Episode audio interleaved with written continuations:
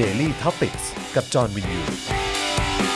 สวัสดีครับ สวัสดีครับ ต้อนรับทุกท่านเข้าสู่ Daily Topics นะครับ ประจำวันที่ 1 กุมภาพันธ์นะครับ2564 นะครับ อยู่กับผมนะครับ จอห์นบินยู นะครับ จอห์นตาสว่าง นะฮะ แล้วก็แน่นอนนะครับ ครูทอมชินเดอร์ สวัสดีครับผม สวัสดีครั มา บ แล้วนะครับ และแน่นอนนะครับ อยู่กับอาจารย์แบงค์พลาสมานีออนด้วยนะครับ สวัสดีครับ อืมนะฮะอ่ะโอเค ใครมาแล้วทักทายเข้ามาได้นะครับ คอมเมนต์กันเข้ามาหน่อย ครับ นะครับแหม่วันนี้ก็นะฮะแซบจังเลย เพื่อนบ้านยึดอำนาจไปอีกราย ตั้งแต่เช้าเลย แต่เช้าเลยนะอืมยังไม่ได้นอน อะไรของแม่งวะเนี่ย ครับ แถวนี้แม่งเป็นกันหมดเลยเนาะเออ นั่นแหละ นะฮะทหารแถวนี้แม่งเฮี้ยเหมือนกันเลย เป็นวัฒนธรรมร่วมของ แถวนี้เลยครับ นั่นแหละดิ งงไปหมด เออนะครับ ไม่รู้ใครบรีบใคร เออไม่รู้ใครบีบใคร แต่ว่าเท่าที่รู้เนี่ยก็คือว่าตัวมีหนองลายอะไรเนี่ คยรับ คนเนี้ยเขาเขาเป็นเหมือนลูกรักของพลเอกเปรม ใช่ นะ ลูกบุญธรรมนะ เป็น แล้ ลู ว กบุญธรรม เห็นว่าเอ่อ ได้รับการสั่งสอนกันมา ใช่คุณมินออนไลน์นี่เขาเขาเหมือนกับออฟเฟอร์ตัวเอง ขอเป็นลูกบุญธรรมแล้วนะ Yeah อ่าแปลว่าเขาต้องเห็นคุณงามความดี มีแบบอย่างไงเห็นว่าป่าเป็นแบบอย่างเป็น เออ ไอดอล เอามากเอามากเออค นั่ รับผนแหละ มนะฮะห ถ่า รือยทอ ว่า ดกันไป หรือว่าอยากเป็นแบบป่าก็ไม่รู้เหมือนกันนะ เออ นะฮะ เป็นป่าป่านี่หมายถึงเป็นแบบไหนฮะ อยากมีบ้านเนี่ย อ๋อ โอเค เออนะฮะบ้านห้าเสาที่ โอ้โห เป็นบ้านห้าเสา ครับ เออ น่าสนใจ นะฮะ อ่าโอเคนะครับ ก็เดี๋ยวคอมเมนต์เข้ามาได้นะครับผมนะฮะเอ่อทักทายเข้ามาอยู่ที่ไหนอะไรบอกมาได้เลยนะครับ คุณ ครับ ไตรวิทย์บอกว่าตอนนี้หน้าสถานทูตเมียนมากำลังเดือดเลยนะครับ ใช่ อืม นี่ นะฮะก็วันนี้ก็มีการ รูปแล้วโอ้ย การเคลื่อนไหวเนาะการ ครับ เคลื่อนไหวของทั้งชาวพม่าในไทย ครับ นะครับแล้วก็เอ่อผู้ที่สนับสนุนการเป็นประชาธิปไตย ทั้งในประเทศไทยแล้วก็ในภูมิภาคนี้นะครับ ไปรวมตัวกันเพียบเลยนะครับ ครับ ผมนะฮะอืมกำลังประทะกันแล้วค่ะหน้าสถานทูตพม่าคนแค่นี้ตำรวจเป็นขโยงใช่ไหมมาบีบเขาอืมครับผม ก็คิดดูสิ ครับ ไปถามไปถามความเห็นประยุทธ์อะ ครับ เรื่องของการยึดอำนาจอะแม่งไม่ออกความเห็น โอ้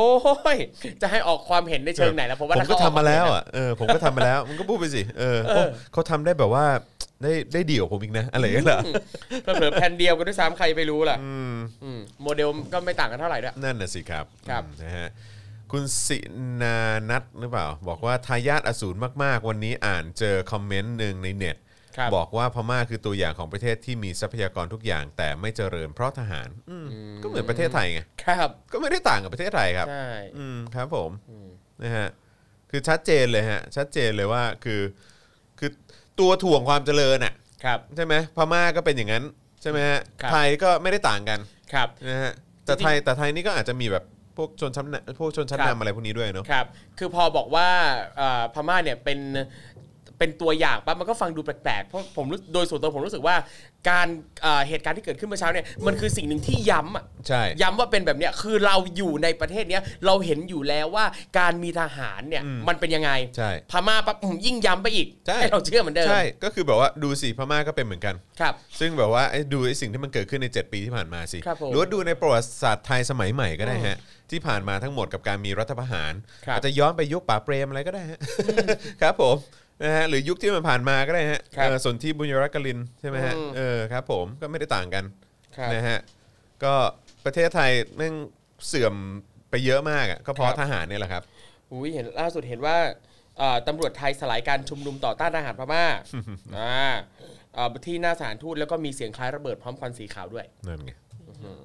ตามสไตล์ ครับ นะครับ เก่งจังเลยอ่ะ เก่งตตำรวจไทยเก่งอยู่แล้ว ครับผม เก่งกับประชาชนเนี่ยแต่พวก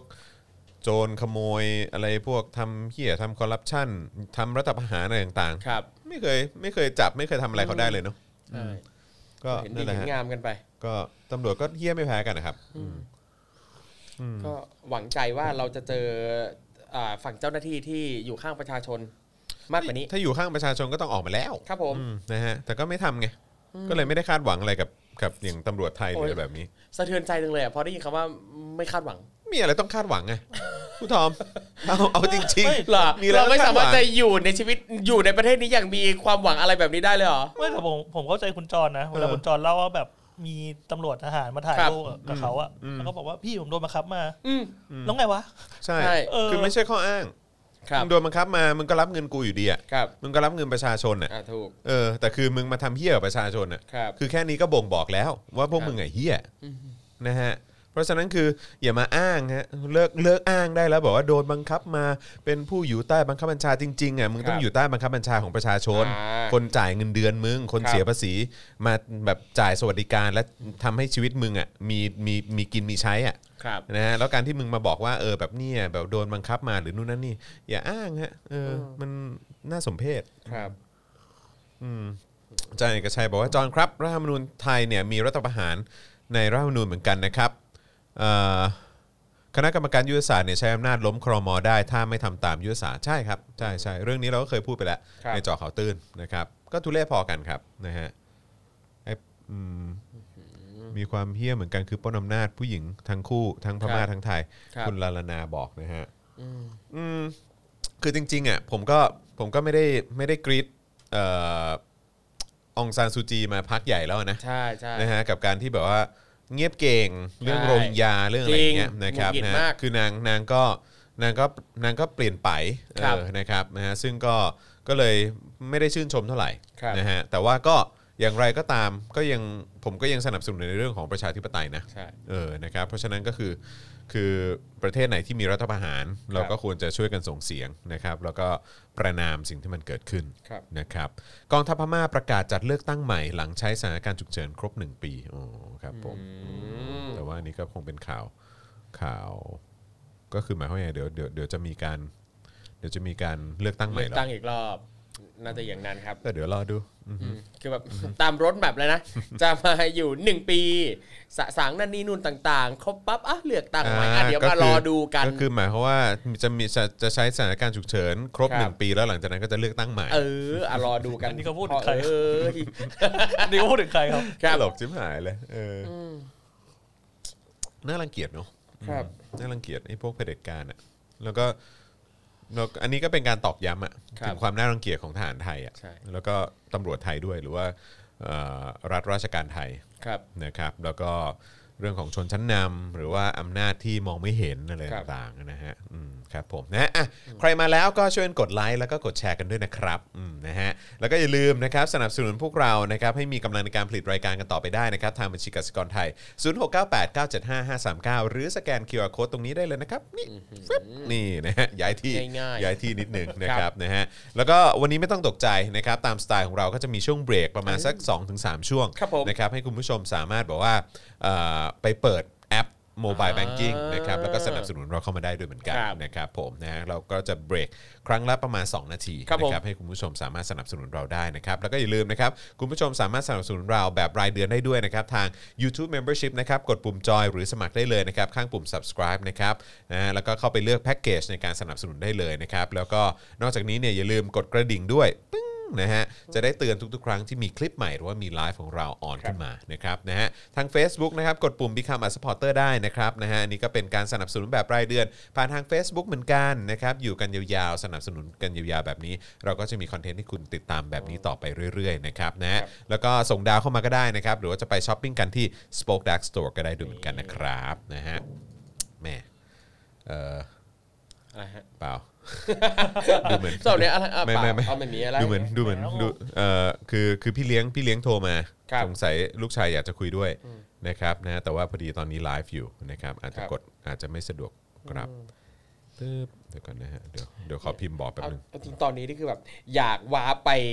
ที่สถานทูตพม่ามากเลยเนี่ย อืมอยากอยากเห็นบรรยากาศเหมือนกันเนาะ ใช่ครับ เนี่ยเห็นในคลิปแล้วก็โอ้ยสะเทือนใจแล้วโอ้ยคือแบบคือตำรวจมีโล่มีนั่นนี่ครบมือทุกสิ่งทุกอย่างอ่ะ แล้วก็มาตีกลุ่มผู้ชุมนุมเนี่ยชาวเมียนมา นี่ใช้ใช้กระบองฟาดเลยเหรอ ใช่ ใช้กระบองฟาด ใช้ เลย กระบอง เห ฟาด มีโล่แล้วก็ใช้กระบองฟาดเลย เฮ้ยเรามีคลิปไหมเราดูคลิปจากไหนได้ไหม เนี่ย มี ผม มีใครไลฟ์ ผม อยู่ เห็น ไมฮะ ในทวิตเตอร์แอคเคาท์ของไทย Enquirer ครับ อ๋อเหรอ เขาไลฟ์อยู่เหรอฮะ อ่าไม่ไม่ใช่ครับ เป็นเขาตัดตัดคลิปมาครับ ในไทย Enquirer เอ่อโอเค เดี๋ยวเอ่อขออนุญาตขึ้นหน่อยละกันนะครับ แล้วก็ขอ ครับ ขึ้นขอขึ้นเป็นขอขึ้นให้ให้เป็นการเตือนด้วยเนาะ ครับ นะครับนะฮะว่าเอ้ยให้เอ่อค่อยเอ่อขึ้นขึ้นเป็นขึ้นเป็นเครดิตให้เขาด้วย ครับ Thai Enquirer อ่าใช่ อันแรกเลยครับ โอเค อันไหนอะอันนี้เหรอ ใช่ใช่ โอ้โห อะไรมึงจะขนาดนั้น อืม อะไรมึงจะขนาดนั้น ขออนุญาตนะฮะ ขออนุญาตแชร์ของไทยเอ็นคว i เ e อร์หน่อยละกันนะครับ ครับ อืมอืมเฮ้ยแย่จริง อืม ๆพึ่งพาเฮียหาอะไรไม่ได้เลย เนี่ยสังเกตได้ว่าคือประชาชนอะไม่ว่าประเทศไหนอะเราก็ต้องการประชาธิปไตยกันทั้งนั้น อืมอืมอืม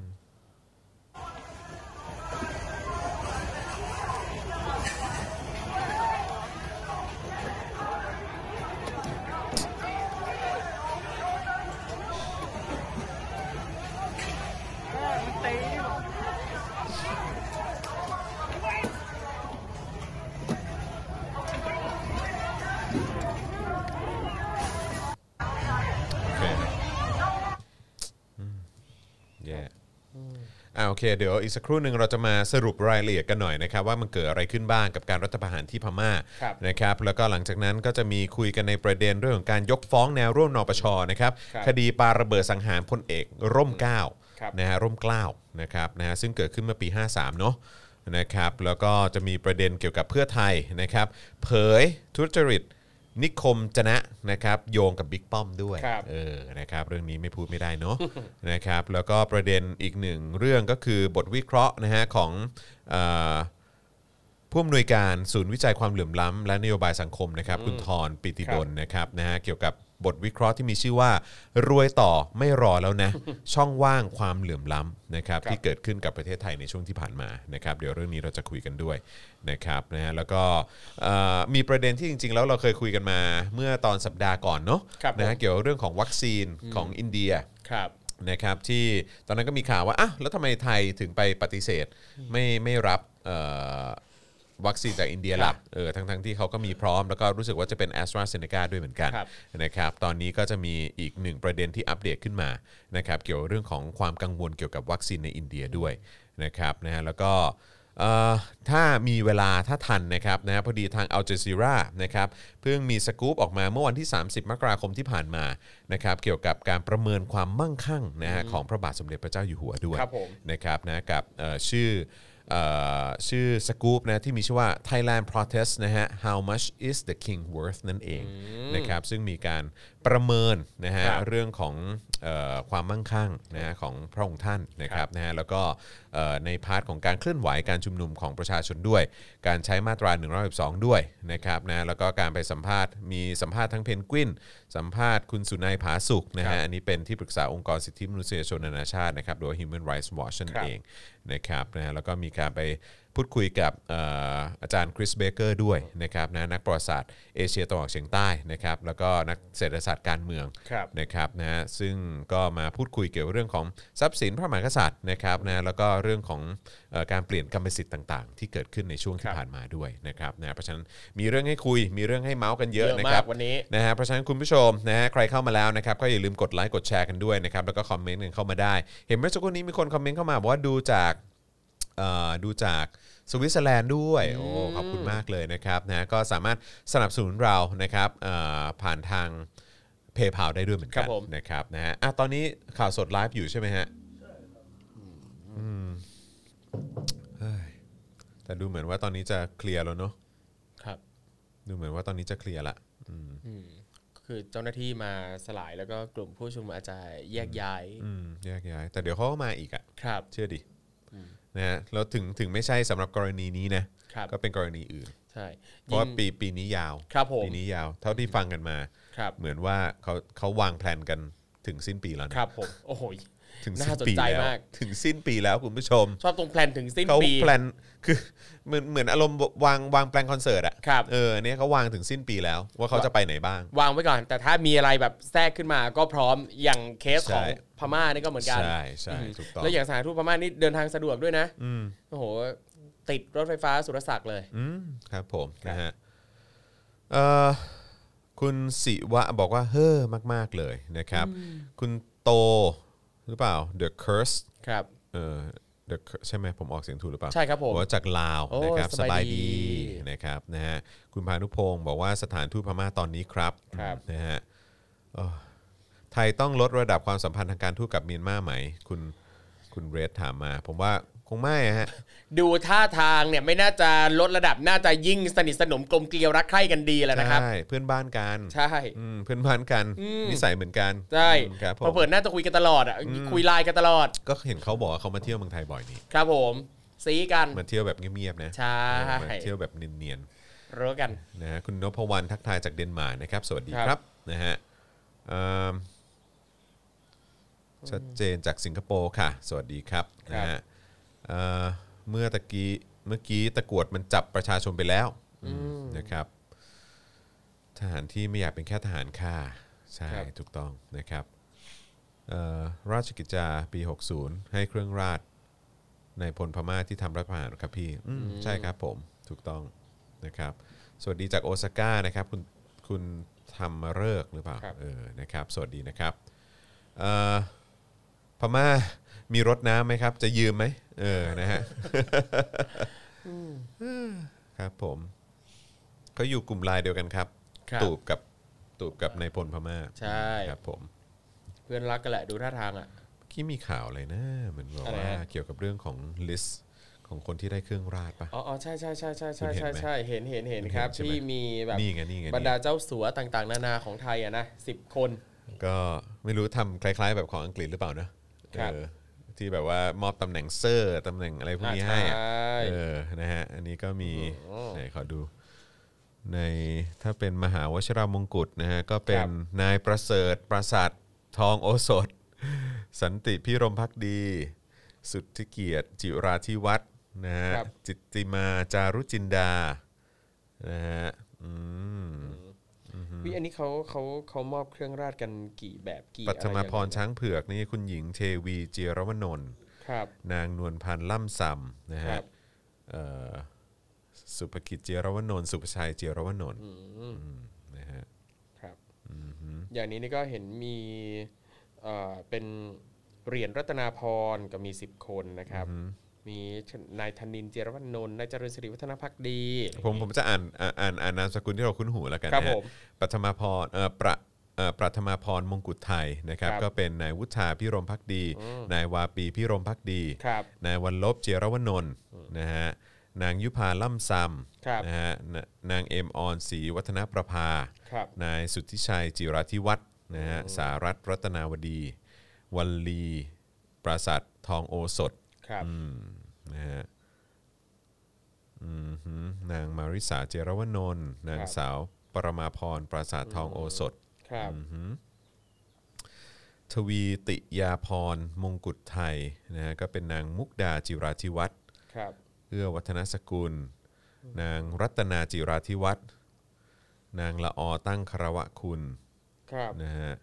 นายพุทธิพงศ์ปราสาททองโอสถ นางเด่นนภาปราสาททองโอสถ นายสาระล่ำซำนางวรรณพร พรประภา นายอภิเชษฐ์ศรีวัฒนประภา ครับ นายอัยวัฒน์ศรีวัฒนประภา นายทศจิราธิวัฒน์นายปรินจิราธิวัฒน์นางบุษดีเจยรวนนท์นางสาววรมาศรีวัฒนประภา นางสาวอรุณรุ่งศรีวัฒนประภาอ่าฮะ มีนายวินยู ไม่มีฮะ ไม่มีฮะ นางสาวนัทวรรณพิรมพักดี นายธนวุฒิพิรมพักดี ครับ นะฮะอืมโอเค อันนี้นี่คือเขาเขาแจกเอ้ยเขาพระราชทานเครื่องราชกันกี่แบบอะไรยังไงเนี่ย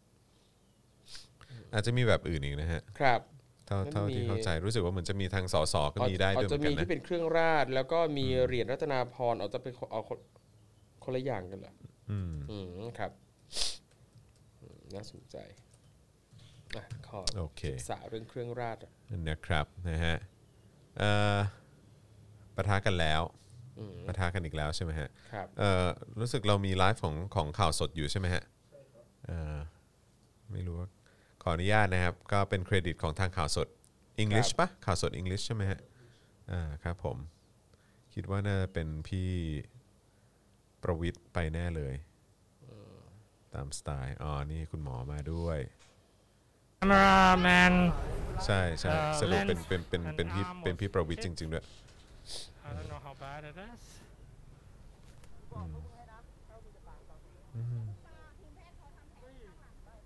ทำ Dr. Tosapon, a former Pheu Thai MP in blue, telling demonstrator to stop um, um, using violence. So one press. อ๋อกลายเป็นสื่อโดน นี่เป็นสื่อนะครับ สื่อโดนด้วย แล้วขยับได้ปะฮะขยับได้ปะฮะ Okay he can still uh, still uh, able to move and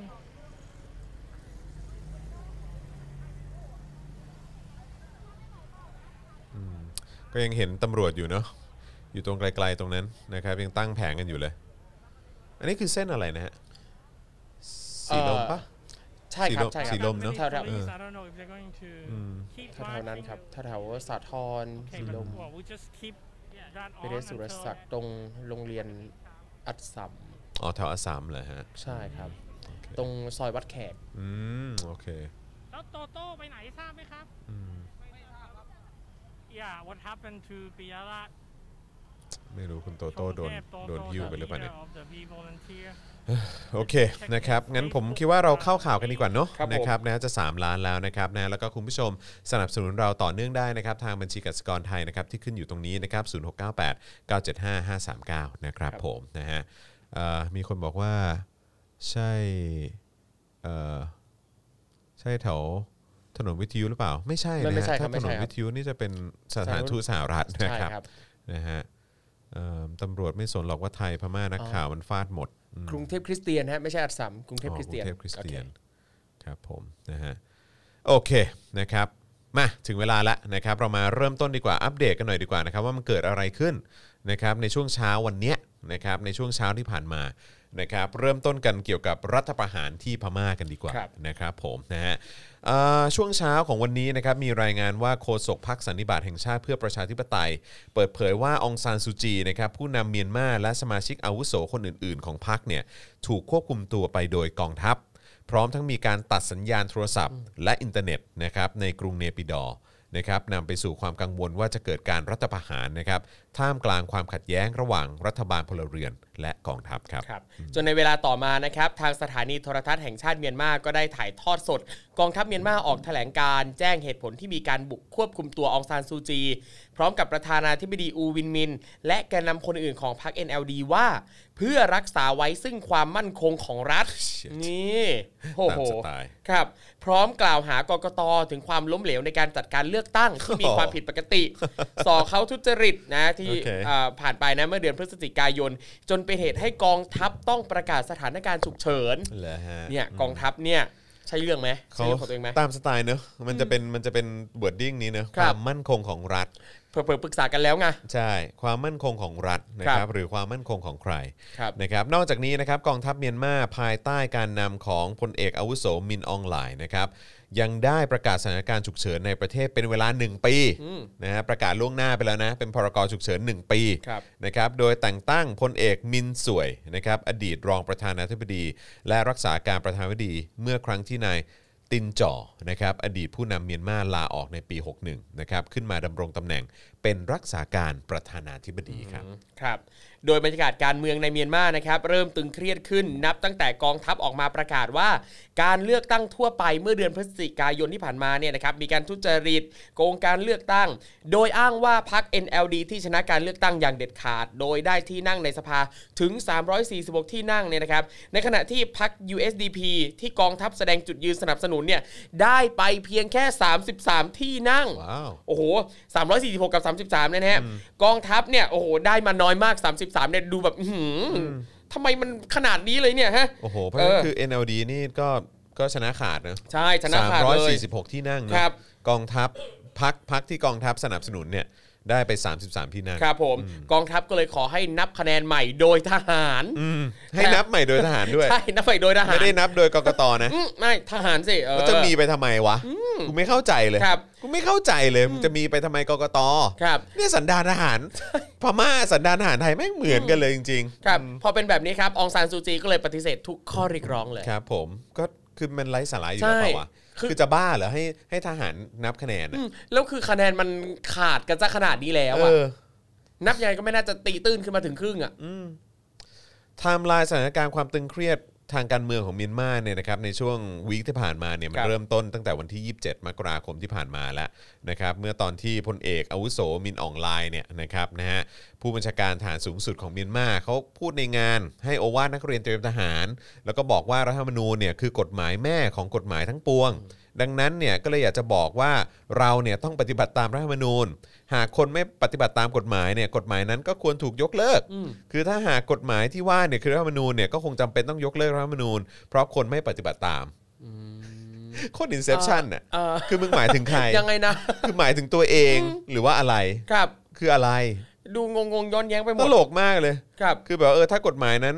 ควรต้องถูกยกเลิกเนี่ยเออก็ก็อาจจะต้องยกเลิกนะ เออ เพราะคนมันไม่ปฏิบัติตาม มันแบบอืม ซึ่งก็งงมากแล้วเขาไม่ปฏิบัติตามยังไงวะ ใช่ ก็ทำการเลือกตั้งอะไรทุกอย่างมันก็ อืม ถูกต้องแล้วนี่ แต่ไอ้ ครับ ที่มันไม่ถูกต้องแล้วมันไม่ไม่ถูกต้องตามกฎหมายเนี่ยก็คือจะให้ทหารมานับคะแนนการเลือกตั้งได้ไงวะ ครับ บ้าเปล่า เหมือนแบบอยากทำอะไรก็ทำทำตามใจอ่ะ ตามใจมาก ครับ จากนั้นนะครับสื่อมวลชนหลายสำนักเนี่ยก็ได้ตีความถ้อยแถลงดังกล่าวนะครับที่ให้โอวาทนักเรียนเตรียมทหารเนี่ยฮะแล้วก็รายงานว่ากองทัพจะล้มล้างรัฐธรรมนูญ รวมถึงยังพบรถถังหุ้มเกราะ ขับออกมาประจำการในนครย่างกุ้ง และเมืองอื่นๆอีกด้วย โคตรคุณน่ะ โคตรคุณน่ะ ภาพนี้ที่คุ้นเคย แม่งคือแบบแม่งคืออารมณ์เป็นเพลย์บุ๊กเลยเนอะ ครับ มันเป็นแบบตามแมนนวลอ่ะเออ ใช่ คือต้องทำอย่างนี้หนึ่งสอง ใช่ สามนะเราจะยึด คือรู้เลย นะ ว่าเดี๋ยวอะไร ก็รู้กัน เกิดนะขึ้นต่อไป เอออ ม ครับผมนะฮะแล้วหลังจากนั้นพอถึงวันที่ 28เนี่ยก็มีการประชุมร่วมกันระหว่างตัวแทนของรัฐบาลกับคณะทหารที่เนปิดอร์ใช่ไหมครับ ก่อนที่โฆษกของ NLD เนี่ยเขาจะออกมาเปิดเผยว่ามันไม่ประสบความสำเร็จนะคือคือคุยกันไม่รู้เรื่องอ่ะเอางี้ละกันนะฮะในการที่จะหาทางออกจากไอ้วิกฤตการณ์ทางการเมืองที่มันเกิดขึ้น ครับ ในช่วงนี้นะครับก็คือคุยกันไม่เคลียร์คุยกันไม่จบนะฮะแล้วก็คุยกันไม่ลงตัวว่างั้นดีกว่า ครับ อ่ะ ถัดมา 1 วันครับ วันที่ 29 มกรานะครับ ประชาชนผู้สนับสนุนพรรค USDP ที่แพ้การเลือกตั้งนะครับจำนวนหลายร้อยคนเลยนะฮะ ได้ออกมาชุมนุมสนับสนุนกองทัพอื้อหือและเรียกร้องให้มีการสอบสวนคณะกรรมการการเลือกตั้ง สลิมพม่านะเรา ค เรีย รั ก บ ไง ผ ได้ ม ไหม นะฮะซึ่งอันนี้อันนี้คือเรารายงานแบบวันต่อวันนะคื ค อ รับ ไอ้ที่ผมบอกว่าเอ่อที่เขาเขามาคุย คุยกั มาน ไม่เคลียร์ มามาคุยกันไม่เคลียร์เนี่ยคือ ครับ 28 แล้วพอ 29เนี่ยก็มี จะเราใช้คำว่าอะไรสลิมพม่าเหรอ ครับ เออนะครับนะฮะผู้สนับสนุนพรรคทหารนะเออก็ออกมา แล้วพอวันที่ 30 วันถัดมาก็มีรายงานว่ากองทัพเมียนมาเนี่ยก็ออกแถลงการณ์นะครับสยบข่าวลือรัฐประหาร เดี๋ยวก็คือ 30 ก็อ๋อ ก็คือเมื่อวานซืนเมื่อวานซืนบอก ใช่ ไม่ไม่มีไม่มีไม่ บอก มี ไม่ ไม่ มี มีเล เออนะ ย ออกแถลงการณ์สยบข่าวลือรัฐประหารนะครับ ซึ่งก็ทำงี้กันทุกที่อะเนาะนะครับ โดยเฉพาะประเทศไทยนะครับ โดยยืนยันว่ากองทัพเนี่ยจะปกป้อง แล้วก็ยึดมั่นในรัฐธรรมนูญ ว้าว ว้าวซ่า ว้าวนะฮะแล้วก็บอกว่าจะทำตามกฎหมายด้วยนะฮะ อืม จะปฏิบัติตามกฎหมายนะครับเออนะครับแล้วเอ่อทางฝั่ง NLD เนี่ยพรรคขององซานซูจีเนอะก็บอกว่าแถลงการณ์ของกองทัพเนี่ยถือว่าเป็นคำชี้แจงที่เหมาะสมนะฮะก็คิดว่าจบกันไป ครับผม คิดว่าเคลียร์ อ่าเหมือนจะเคลียร์นะ เหมือนจะ เมื่อวาน เคลี ซื ยร์ น เหมือนจะ ครับ เคลียร์ แต่เมื่อวานครับวันที่ 31 มกราคมครับกองทัพเมียนมาเนี่ยออกแถลงการอีกครั้ง โดยเรียกร้องให้บรรดานักการทูตต่างชาติในเมียนมาเนี่ยนะครับ อย่าอย่าเพิ่งคาดเดาอะไรเกี่ยวกับสถานการณ์การเมืองที่เกิดขึ้นในขณะนี้อืมเริ่มเริ่มได้กลิ่นตุๆแล้ วนะครับ และขอให้นานาชาติเนี่ยอย่ายอมรับผลการเลือกตั้งที่ผ่านมา ว่าเป็นเรื่องปกติ โดยไม่เข้าใจถึงเหตุการณ์ต่างๆ ที่เกิดขึ้น จ้า เอาแล้วมันมาแล้ว ใช้ใช้มุก นาแล้ ยู ว นิคอีกแล้วใช้มุกยูนิคเนอะ ครับ เออประเทศเราไม่เหมือนใคร ใช่ เออครับผมนะฮะแล้วก็งงเนอะนี่กองทัพพม่านี่เขาเป็นกระทรวงต่างประเทศหรือว่าอะไรเนี่ย อืม นะฮะมีการสื่อสารกับทูตต่างประเทศด้วย ครับ เออ นะฮะ แล้วก็พูดกับนานาชาติด้วยเนาะ นะฮะ คือไอ้เนื้อหาในแถลงการเนี่ย ก็ยังบอกอีกนะครับว่ากองทัพเนี่ยขอปฏิเสธอย่างแข็งขันนะ ว่าไม่ได้ขัดขวางกระบวนการเปลี่ยนผ่านทางประชาธิปไตย ซึ่งจริง ๆ แล้วเนี่ยพวกเขาเนี่ยคือผู้ที่กำหนดเส้นทาง ให้ประเทศเดินหน้าสู่กระบวนการประชาธิปไตยด้วยนะ เออ ตั้งแต่มีการร่างรัฐธรรมนูญเมื่อปี 51 นะครับ ซึ่งนะได้วางแนวทางการปฏิรูปอย่างเป็นขั้นตอน ครับ แล้วก็เปลี่ยนผ่านอย่างค่อยเป็นค่อยไปสู่การปกครองระบอบประชาธิปไตย ครับโอ้โหแหม่ คือ กล้าที่จะ คือบอกว่าเราเนี่ยนะคือคนที่วางเหมือนเขาเรียกว่าอะไรรถแมพ ครับ ในการเปลี่ยนผ่านสู่ ใช่ การเป็นประชาธิปไตย อืมค ต รับ ลกเนอะ เปลี่ยนผ่านสู่ความเป็นประชาธิปไตย ต้องใช้เวลาเปลี่ยนผ่านเพราะว่าอ๋อพอดีเผด็จการเนี่ยต้องใช้เวลาปรับตัวนิด ถู นึ ก ง ต้อง ซึ่งแบบ เอ้ยเฮีย what the fuck มากเลยนะ เออ เหมือนฉายหนัง what ม้วน the เดิ fuck มาม กจริงๆ what the fuck จริงๆเฮียเออ คือแบบ โโห อืมพูดไปแบบ โอ้ตายแล้วอืมจนกระทั่งเช้าวันนี้ครับ ซึ่งแต่เดิมเนี่ยตอนแรกนะครับ ก็จะเป็นวันเปิดการประชุมสภาผู้แทนราษฎรครั้งแรก แต่ดันมีการทำรัฐประหารครับ เพราะประกาศสถานการณ์ฉุกเฉินเป็นเวลาหนึ่งปี เออครับผม อืม คือพอยึดอำนาจปุ๊บประกาศพรกฉุกเฉินเลย ครับผม แล้วก็ประกาศล่วงหน้าไป 1 ปีเลยนะครั ใช่ หนึ่งปีเลยนะครับ แหม เพราะฉะนั้นคือสิ้นสุดเนี่ยก็จะเป็น 1 กุมภาปีหน้า ครับ นะครับ แห เพราะม่ฉะนั้นช่วงนี้ก็คืออยู่ภายใต้พรกฉุกเฉิน ครับ ซึ่งเมื่อวันเมื่อวันซืนเนี่ยเพิ่งบอกอยู่เลยว่าจะไม่มีรัฐประหารก็แบบ เราจะปกป้องรัฐธรรมนูญ แหมแหมแหมแหม่ เราจะปฏิบัติตามกฎหมาย แหมแหมแหมคืคอรับ ได้กลิ่น ผม ความตอแหลทะลุออกมาข้ามแผ่นดินเลยนะฮะ โอ้โห นี่ไม่น่าคือนอกจากจะประเทศไทยแล้วที่ทหารไทยตอแหลแล้ว เนี่ยนะทหารพม่านี่ก็พอๆกัน โอ้ยเพื่อนกันเพื่อนกัน ว้าว เพื่อ นะ น ค กั รั น บ มันดี เอ่อคราวนี้มาที่พัก NLD บ้างดีกว่า ครับ เขาก็บอกว่าองซานซูจีเนี่ยนะครับนะฮะผู้นำของพักเรียกร้องให้ประชาชนต้องแบบไม่ยอมรับรัฐประหารนะ ครับ แล้วก็เรียกร้องให้ประชาชนเนี่ยมาประท้วงนะฮะการรัฐประหารเอ่อการรัฐประหาร แล้วก็บอกด้วยนะครับว่าไอ้การกระทำของกองทัพเนี่ยเป็นการกระทำที่ทำให้ประเทศถอยหลังไปอยู่ภายใต้ระบอบเผด็จการ ใช่ตามนั้นเลยนะครับ ส่วนฝ่ายกองทัพเองนะครับ ก็เผยสาเหตุที่ต้องทำรัฐประหารครับ เขาอ้างว่าการเลือกตั้งที่เกิดขึ้นเนี่ยไม่เป็นไปตามเจตนารมณ์ของประธานาธิบดีเมียนมา ไอ้สัตว์ โดยมีการสวมสิทธิ์รายชื่อผู้มีสิทธิ์เลือกตั้งกว่า โอ้โห 10.4 ล้านคน ขนาดนั้น โอ้ ข สวม นา กั ด เยอะ นั้ มานก เลยเหรอ เออซึ่ง ขนาดนั้นเลย 10.4 เหรอ ล้านคนนี่ก็เออประมาณหนึ่งในสี่ของผู้มีสิทธิ์เลือกตั้ง What? สวมจริงสวมจังสวมกันเยอะแล้วก็เนี่ย สวมสิทธิ์กัน 10 ล้าน เออ คน ครับ เหรออเออนะฮะนอกจากนี้นะครับยังระบุว่ามีการทุจริตในการสำรวจ แล้วก็ทำบัญชีผู้มีสิทธิ์เลือกตั้ง แล้วก็อ้างว่ามีเอกสารที่เกี่ยวข้องกับการโกงการเลือกตั้งในครั้งนี้มากกว่า 50 ฉบับทำให้การเลือกตั้งเนี่ยมันไม่เป็นไปอย่างสุจริต ครับ มีการประท้วงเกิดขึ้นเป็นร้อยครั้งในหลายพื้นที่นะก็เลยสะท้อนนะครับให้เห็นถึงความต้องคือมันไม่ได้สะท้อนถึงความต้องการของประชาชนที่แท้จริงอ่ะ ใช่ เออเขาบอกว่าเนี่ยเห็นไหมคนก็ออกมาประท้วงกันเต็มเลย ซึ่งเราก็ โอ้โหนี่กำลังคิดว่าอื้อหือถ้าแบบถ้าสวมสิทธิ์จริงเนี่ย สมมุติถ้ามีการสวมสิทธิ์เกิดขึ้นจริงอ่ะ ฝั่งทหารน่าน่าจะชนะแล้วผมว่า สวมสิทธิ์สวมสิทธิ์สิบล้าน โอ้ คน สวมกัน ตลก สิบจุดสี่ล้านอ่ะข้อมูลเพิ่มเติมเกี่ยวกับพลเอกอาวุโสมินออนไลน์นะครับอ่ะเรามาทำความรู้จักกันหน่อย นะครับ เขาเป็นผู้บัญชาการทหารสูงสุดของเมียนมานะครับแล้วก็คุมอำนาจด้านนิติบัญญัติอ่าบริหารแล้วก็ตุลาการ คุม ใน หมด ตอน เลย นี้ใช่คุมทุกอย่างนะฮะ เออ ที่สำคัญมากเลยที่แบบอื้อหือพีคมากนะครับ ตื่นเต้นว้าวซ่ามากตอนเจอข้อมูลนี้เมื่อเช้านะครับเขาบอกว่าเขาเป็นบุตรบุญธรรมของพลเอกเปรมตินสุรานนท์ครับ โดยมีนองหลายเนี่ยครับเขาเปรียบเทียบเลยว่าพลเอกเปรมเนี่ยเหมือนกับพ่อแท้ๆของตัวเองไอดอลอย่างเงี้ยไอดอลอย่างเงี้ย สุดยอด ครับ สุดยอดเลยว่ะนะฮะด้านท่าทีของรัฐบาลไทยบ้างดีกว่านะครับที่มีต่อเหตุการณ์รัฐประหารที่เมียนมาวันนี้นะครับวิษณุเครืองามเขาก็ให้สัมภาษณ์ บอกว่ากำลังติดตามสถานการณ์อยู่นะครับนะฮะแล้วก็กล่าวว่าเหตุการณ์ที่เกิดขึ้นเนี่ยเขางงกันทั่วโลกเลย ประเทศไทยเนี่ยจะไปฉลาดประเทศเดียวได้อย่างไร ว่าเกิดอะไรขึ้นที่เมียนมาโอ้ยโอ้ย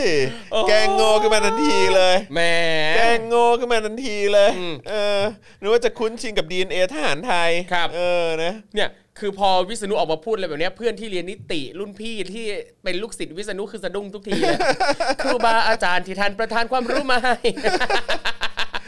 ครูบาอาจารย์ ต้องเพลงต้องเพลงประมาณนี้ใช่ไหมเออต้องต้องโทนประมาณนี้ ใช่ เห็นใจเพื่อนที่เรียนนิติมากๆนะ โอ้แม่ เป็นกำลังใจะให้เพื่อนๆทุกคนที่เรียนนิติ สุดยอ นะ ดเลยว่ะ ครับ ดยอด ส่วนประวิทย์เองนะ เออ รองนายกรัฐมนตรีที่รักของเรานะครับ บิ๊กป้อมอะนะ เอออ ก็กล่าวถึงสถานการณ์ในเมียนมาครับ ว่าเป็นเรื่องภายในของเขา เออ เออส่วนการเฝ้าระวังชายแดนเนี่ยก็จะเน้นเรื่องโควิดอย่างเดียว โอ้ เออเรื่องของเขาเราไปยุ่งวุ่นวายอะไร เออ มนะฮะแล้วก็อย่างที่ทราบกันนะครับ ครับ ว่าช่วงบ่ายวันนี้นะครับแล้วก็ภาพที่ทุกท่านเห็นไปที่เมื่อสักครู่นี้เราได้แชร์มาจากทาง Thai Inquirer ครับ นะครับแล้วก็จากทางข่าวสด English ด้วยเนี่ยนะครับนะฮะก็เอ่อมีการนัดรวมตัวกันที่หน้าสถานทูตเมียนมา ครับ ประจำประเทศไทยนะครับเพื่อประนามเหตุรัฐประหารนะครับซึ่งนำโดยกลุ่ม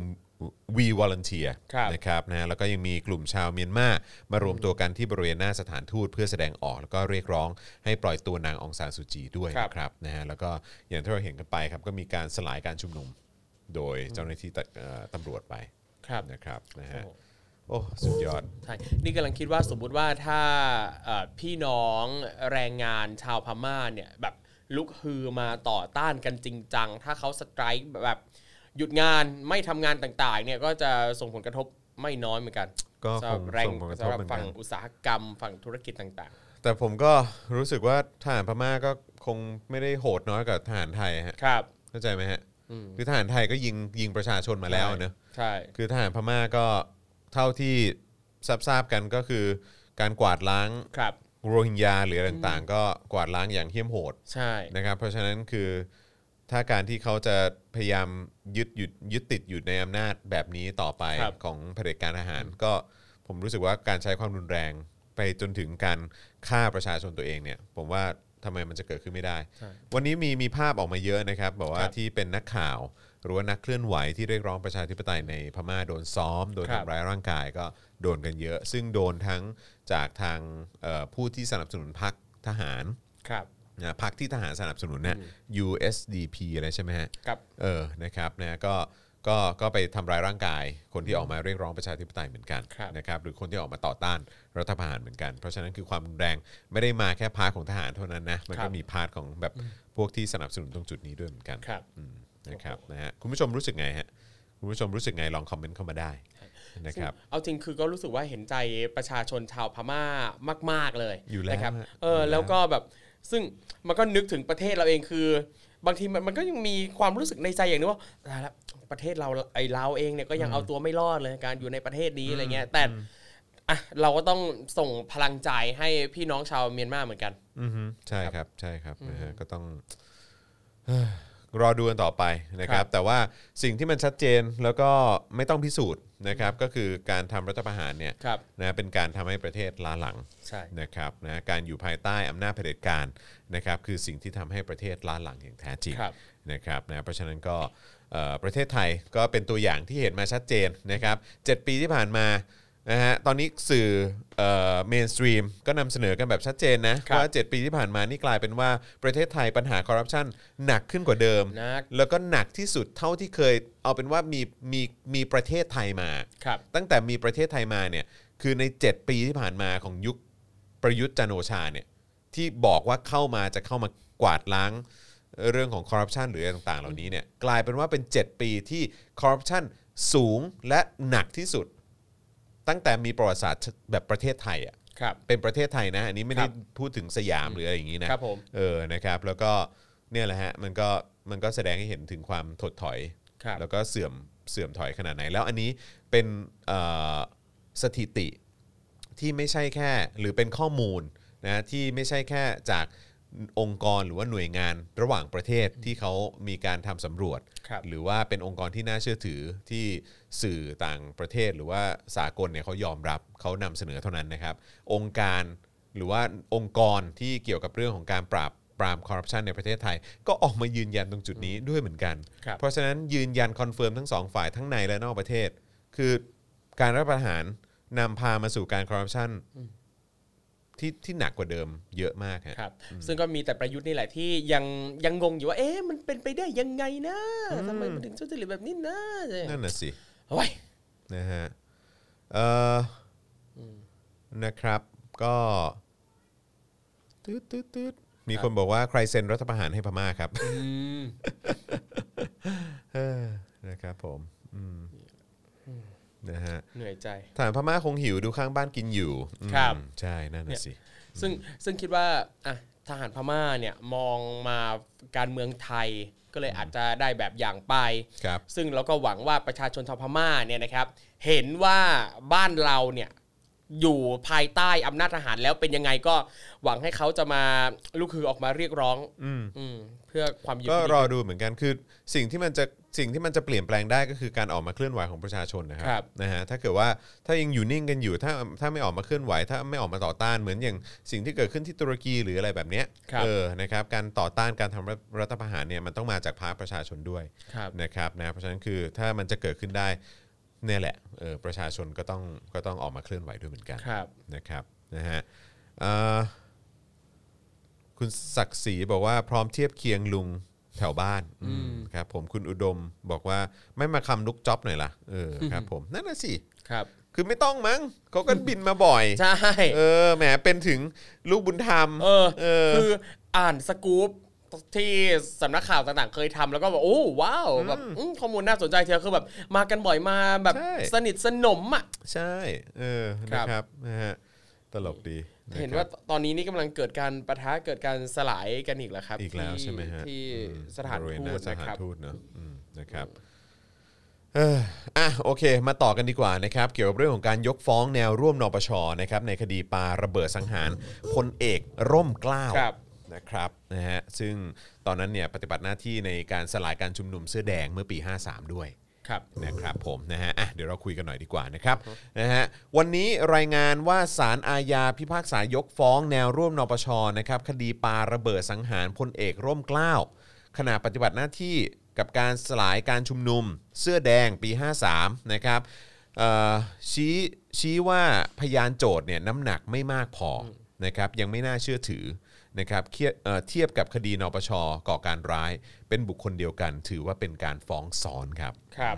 โดยสารอาญาถนนรัชดาพิเศษกนะครับสารอ่านคำพิพากษาคดีคนร้ายก่อเหตุสังหารพลเอกร่มเกล้าทุวธรรม กับลูกน้อง โดยมีภรรยาของพลเอกร่มเกล้าร่วมกันเป็นโจทยื่นฟ้องนายสุขเสกหรือเสกพลตื้อนะครับ นางพรกมลบัวฉัดขาว หรือนางกนกพรสิริพสิริพันนาพิรัตน์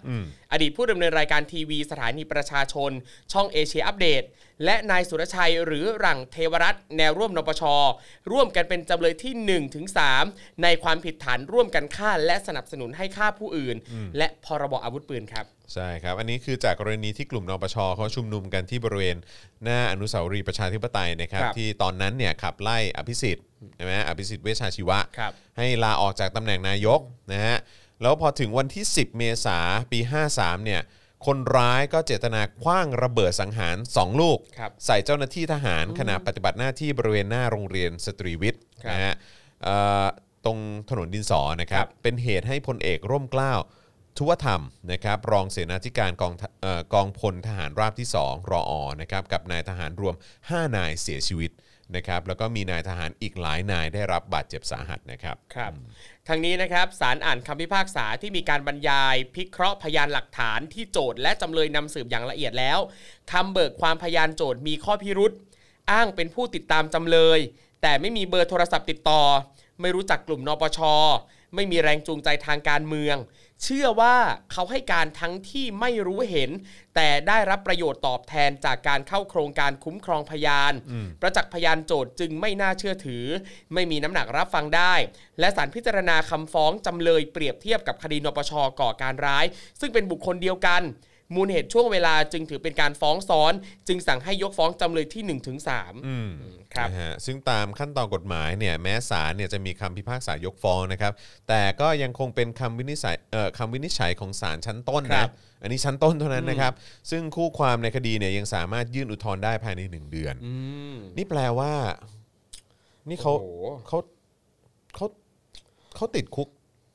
ใช่ไหมในระยะเวลาที่ผ่านมาเนี่ย ครับ เข้าใจว่าติดคุกมาตลอดเลยเปล่าอ่ะถ้าตั้งแต่ปีห้าสาม ครับ ถ้าติดตั้งแต่ปี 53 นะ แล้วอ่ะ สิบ โอเค ปีเลยเหรอ ไม่ต้องไม่ต้องปี 53ก็ได้สมมุติว่ามีการจับกลุ่มกัน ครับ ปี 54 อะไรอย่างเงี้ย ก็ 10 ปีนะครับ ถ้าเป็นสิบปีเลยแล้ว อืม โอ้โอ้โห สุดยอดนะครับคุณ ครั ผู้ บ ชม อันนี้เพิ่งศาลชั้นต้นนะ ครับ นี่ศาลชั้นต้นนะ แล้วก็มีอุทธรณ์อีกใช่ไหม ครับ แล้วก็มีดีกาอีก ใช่ โอ้โห ต้องใช้เวลาแค่ไหนเนี่ย โอ้โห สุดยอดมากเลย ครับ โอ้โอ้ยครับ นั่นแหละครับคุณผู้ชม เหมือนมีแต่เรื่องให้ถอนหายใจทั้งวันเลย จริงจริงจริงวันวันนี้วันนี้หนักจริง วันนี้ ครับ หนักจริง หนักมาก ประเดิมวันแรกของเดือนกุมภาได้แบบ ตายละ ผมว่าปีปี 64 กับปี 53 ก็คงคงจะไม่ได้ต่างกันมากฮะ ครับ นะแต่ความความเข้มความเข้มข้น นี่คุณช้องนางบอกว่าติดมาตั้งแต่ปี 53 ครับ ครับ อืม ติดมาตั้งแต่ปี ครั 53 บ ครับ เพราะฉะนั้นนี่คือเท่าไหร่ ก็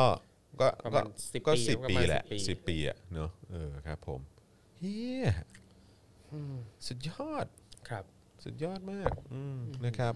อ่าโอเค เดี๋ยวเราจะเบรกกันก่อนสักครู่หนึ่ง ครับ นะครับนะเบรกกันประมาณ 2 นาทีนะครับเพื่อให้คุณผู้ชมสามารถสนับสนุนเราได้นะครับ ผ่านทางบัญชีกสิกรไทย 0698975539 นะครับเรื่องที่เดี๋ยวเราจะมาคุยกันต่อนะครับก็จะมีการเอ่อเชื่อมโยงกันนะครับเกี่ยวกับทุจริตนิคมจนะนะครับซึ่ง ครับ โยงไปถึง เอ่อพลเอกประวิทย์วงษ์สุวรรณหรือว่าบิ๊กป้อมนั่นเองนะครับ แล้วก็ต่อด้วยประเด็นรวยต่อไม่รอแล้วนะครับ นะครับ ผม อันนี้เป็นเอ่อประเด็นความเหลื่อมล้ำนะที่เพิ่มมากยิ่งขึ้นในประเทศไทย ครับ นะครับนะในช่วงที่ผ่านมานะครับ แล้วก็ยังมีเอ่อประเด็นที่เอ่อทางสื่อนอกนะฮะอย่างอัลจ z ซีราเนี่ยประเมินความมั่งคั่งนะฮะของพระบาทสมเด็จพระเจ้าอยู่หัวนะครับ ซึ่งคาดว่าเกิน ผมจะพูดว่าอะไร30พันล้านดอลลาร์นี่มันเท่าไหร่อะ สิบพันก็คือ สา สามหมสิ มื่นบพันก็คือสามหมื่น สามหมื่นล้านดอลลาร์ สามหมื่นล้านดอลลาร์อื้อหือ สามหมื่นล้านดอลลาร์ครับ ตายละอยากมีบ้างจัง นะครับนี่ ครับ เพิ่ง ผม มีรายงานล่าสุดมานะครับ เกี่ยวเรื่องของการเอ่อสลายการชุมนุม ครับ นะครับนะฮะก็เอ่อตำรวจสลายการชุมนุมการต่อต้านรัฐประหารในเมียนมาหน้าสถานทูตเมียนมาที่ถนนสาทรเหนือเขตบางรักนะครับเอ่อซึ่งการกระทำดังกล่าวสร้างความสงสัยให้กับผู้ใช้อินเทอร์เน็ต ว่าเหตุใดจึงสลายการชุมนุมดังกล่าว นอกจากนี้ผู้ใช้อินเทอร์เน็ตหลายคนก็ตั้งข้อสังเกตว่าที่ผ่านมายังไม่พบว่ารัฐบาลไทยออกแถลงการประนามรัฐประหารในเมียนมาเลย เออนะครับ แหมจะให้ไปประนามเขาได้ยังไงล่ะ เข้า ใช่ ตัว ใช่นะฮะ การชุมนุมหน้าศาลทูตเมียนมาเนี่ยมีทั้งชาวไทยแล้วก็เมียนมามาร่วมนะฮะเยอะเลยนะครับ มีนักเคลื่อนไหวที่เป็นที่รู้จักร่วมด้วยหนึ่งในนั้นก็คือเพนกวินเพนกวินพาริสนะฮะก็ไปด้วยนะครับแล้วก็มีนักการเมืองมาร่วมด้วย อย่างนายธนาธรจึงรุ่งเรืองกิจนะครับ ครับ อันนี้สมาชิกเอ่อคณะก้าวหน้า ครับ นะครับนะก็มาร่วมด้วยเหมือนกัน คุณอมรัตน์ก็ไปนะฮะ อ๋อเหรอฮะคุณนำมารัก ใช่ ก็ไป ใช่ ด้วยคุณเจี๊ยบใช่ไหมฮะ ครับผม อ่า นะครับผมนะฮะ ก็เดี๋ยวต้องคอยติดตาม เดี๋ยวเดี๋ยวพรุ่งนี้น่าจะมีภาพมาให้ได้ติดตามแบบภาพรวมกันทั้งหมดเนยนะครับ ว่าเป็นอย่างไรนะครับ เดี๋ยวเดี๋ยวคอยติดตามแล้วกันนะครับ ในเรื่องของความรุนแรงที่เกิดขึ้นจากการสลายการชุมนุมนั่นเองนะครับนะฮะ อ่ะ คราวนี้มาที่เอ่ อ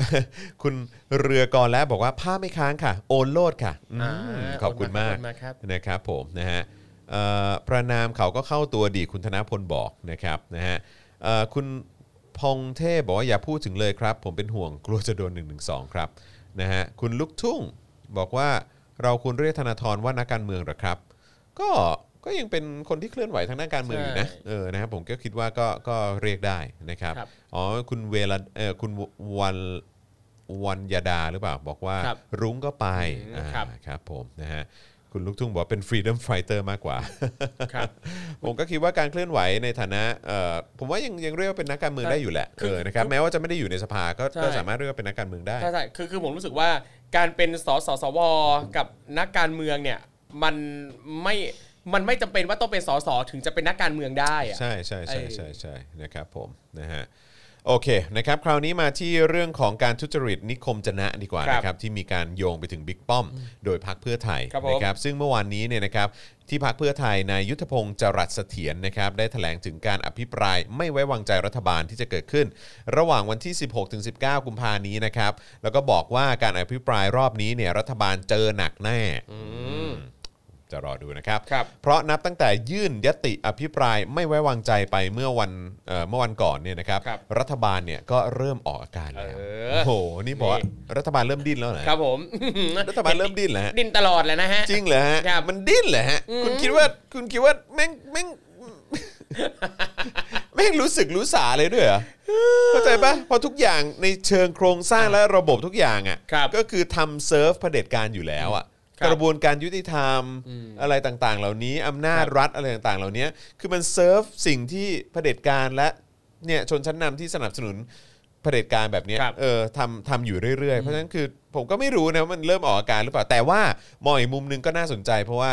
เผด็จการไทยแม่งหน้าบาง ครับ ครับผม อืหน้าบางมาก หน้า นะ บางครับ หน้าบางหเอบน้าาง อแต่ ครับ บาง ผม เรื่องบางเรื่องเนี่ยที่ควรจะหนามันก็ อื อืม มครับผม เรื่องบางเรื่องควรจะบางมันก็ดันนะครับ ผม เ ถูกต้องครับ ครับ โดยในการประชุมครมเมื่อวันที่ 26 มกราคมนะครับพลเอกประยุทธ์เนี่ยได้สั่งถอนวาระนิคมอุตสาหกรรมจะนะจังหวัดสงขลา เป็นผลมาจากการที่ฝ่ายค้านยื่นเรื่องตรวจสอบรัฐบาล ที่แต่งตั้งคณะกรรมการตรวจสอบข้อเท็จจริงเรื่องนี้ โดยให้ร้อยเอกธรรมนัฐพรหมเผ่า เป็นประธานคณะกรรมการ ตรวจสอบ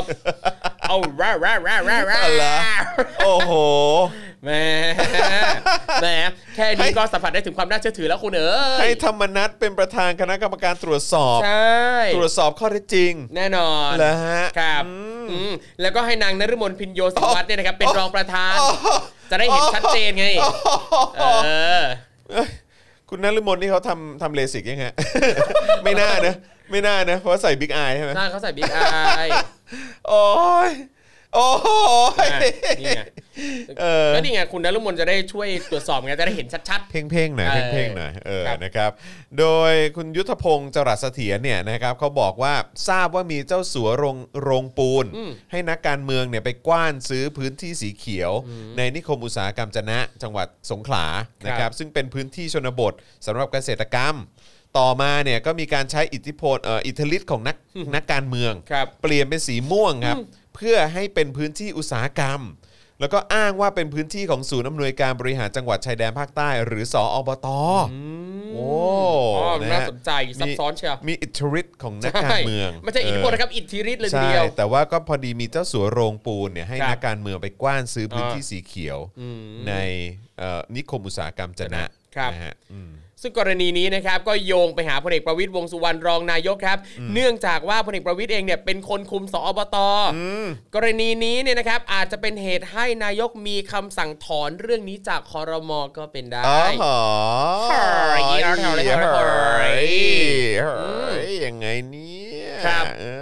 อครับ สนุก ผม จังเลย แต่คืออันนี้อันนี้ประยุทธ์บอกว่าให้ถอนวาระนิคมอุตสาหกรรมจนะครับ ออกเหรอ อืมครับ แล้วยังไงอ่ะคือถอนออกแล้วมันจะยังไงอ่ะแต่ว่าโอเค คุณยุทธพงศ์เขาบอกว่าเรื่องนี้เป็นเพียงแค่หนึ่งในหลาย ๆ เรื่องที่ฝ่ายค้านจะอภิปราย ครับ แต่จะไม่บอกว่าเรื่องอะไรบ้าง เพราะป้องกันข้อสอบรั่ว ครับ นะก็ติดตามได้ในการอภิปรายที่จะเกิดขึ้นในวันที่ 16 ถึง 19 กุมภาพันธ์นี้ ครับ นะครับนะฮะ ต้องสนุกอีกแน่เลยอะ16ถึง19 กุมภาเนี่ยจะแบบอื้อหือไม่รับงาน ก็น่าจะแซบนะ มันคือวันอะไรอ่ะ เดี๋ยวขอเช็คก่อนนะ อ่า 16 ถึง 19 16 ถึง 19 16 วัน ถึง19 กุมภาวันอังคารพุธพฤหัสศุกร์ครับ อ่าโอเค 4 วันใช่ไหม ใช่สี่วัน 16 17 18 ใช่ 19 4 วัน เรียกว่าผ่านพ้นวันวาเลนไทน์ไปได้ 2 วันปั๊บจัดหนักจัดเต็มเลยนะครับผม ก็มันก็จะแซบนะ แล้ว ครับ มันก็จะน่าสนใจแล้วมันก็น่าจะเป็นประโยชน์กับประชาชนที่ได้ฟังข้อมูลต่าง ครับ ถ้าไม่โดนฝ่ายรัฐบาลนะฮะเอ่อองค์องครักษ์พิทักษ์นายเนี่ย ใช่ เออนะครับนะฮะที่จะยกมือประท้วง อืม ไร้สาระตลอดเวลา ถูก มีความเป็นไปได้สูงว่าจะเกิดขึ้น ครับ นะครับ เพราะฉะนั้นเอ่อในฐานะเราคนดูเนี่ยแล้วก็ประชาชนเนี่ยต้องทำใจร่มๆด้วย เพราะว่าจะมีไอีเคียพวกเนี้ย ครับ นะฮะมาขัดจังหวะตลอดเว จริง ลา ขาดเก่ง ยื้อเวลาเก่ง ยื้อ ประเด็นสาระที่เป็นประโยชน์กับ ยื้อ ประชาชนเนี่ยอื้อยหือื้อยื้อยื้อครับผม ครับ นะฮะรอดูเลยนะครับอืมนะฮะเอ่อโอเคนะครับ ตอนนี้กำลังดูคอมเมนต์นะฮะคุณวราวุฒิบอกว่ามาเลยประยุทธ์จันทร์โอชา ชาวจนะกำลังรอคุณประยุทธ์จันทร์โอชาอยู่นะครับ มาเลยจ้า ครับ เออนะครับผมนะฮะก็ไม่รู้จะกล้าไปหรือเปล่านะครับนะฮะพวกนี้พวกนี้ไม่ค่อยกล้าเผชิญหน้าเท่าไหร่หรอก ใช่ นะฮะหรือจะกล้ามากก็เวลามีแบบมีแบบเจ้าหน้าที่มีอะไรแบบนี้มา ใช่ แบบว่าแบกให้ด้านหลัง อืมหรือสมมุติว่าถ้าไปปั๊บมีประชาชนออกมา เรียกร้องถือป้ายนี่นู่นนิดนี่หน่อยปั๊บอ้าวหาเรื่องจับเขาแล้ว อืมครับผมนะฮะจำได้เนอะไอตอนที่ไมค์เขา ใช่ ตอนตอนที่ไมค์เหมือนเปิดเปิดตัว ครับ ออกออกมาเดบิวต์ใหม่ๆ ครับผม เออคือแค่ชูป้ายเฉยๆอ่ะ ครับ อยู่กันสองคนมั้ง ใช่ โอ้ยเป็นภัยต่อความมั่นคงของประยุทธ์มาก หรืออย่างตั้งยังจำภาพของน้องเพนกวินตั้งแต่สมัยน้องเพนกวินอยู่มัธยมอะ ใช่ ตอนนั้นอ่ะ ใช่ใช่หรือไผ่ ครับ ไปชูสามนิ้ว โอ้โหหน้าหน้าเสียเลยอะ ครับ หน้าจ่อยเลยอะประยุทธ์อะจ่อยเลยจ่อยเลยจริงๆ เออ นะครับนะฮะอ่ะโอเค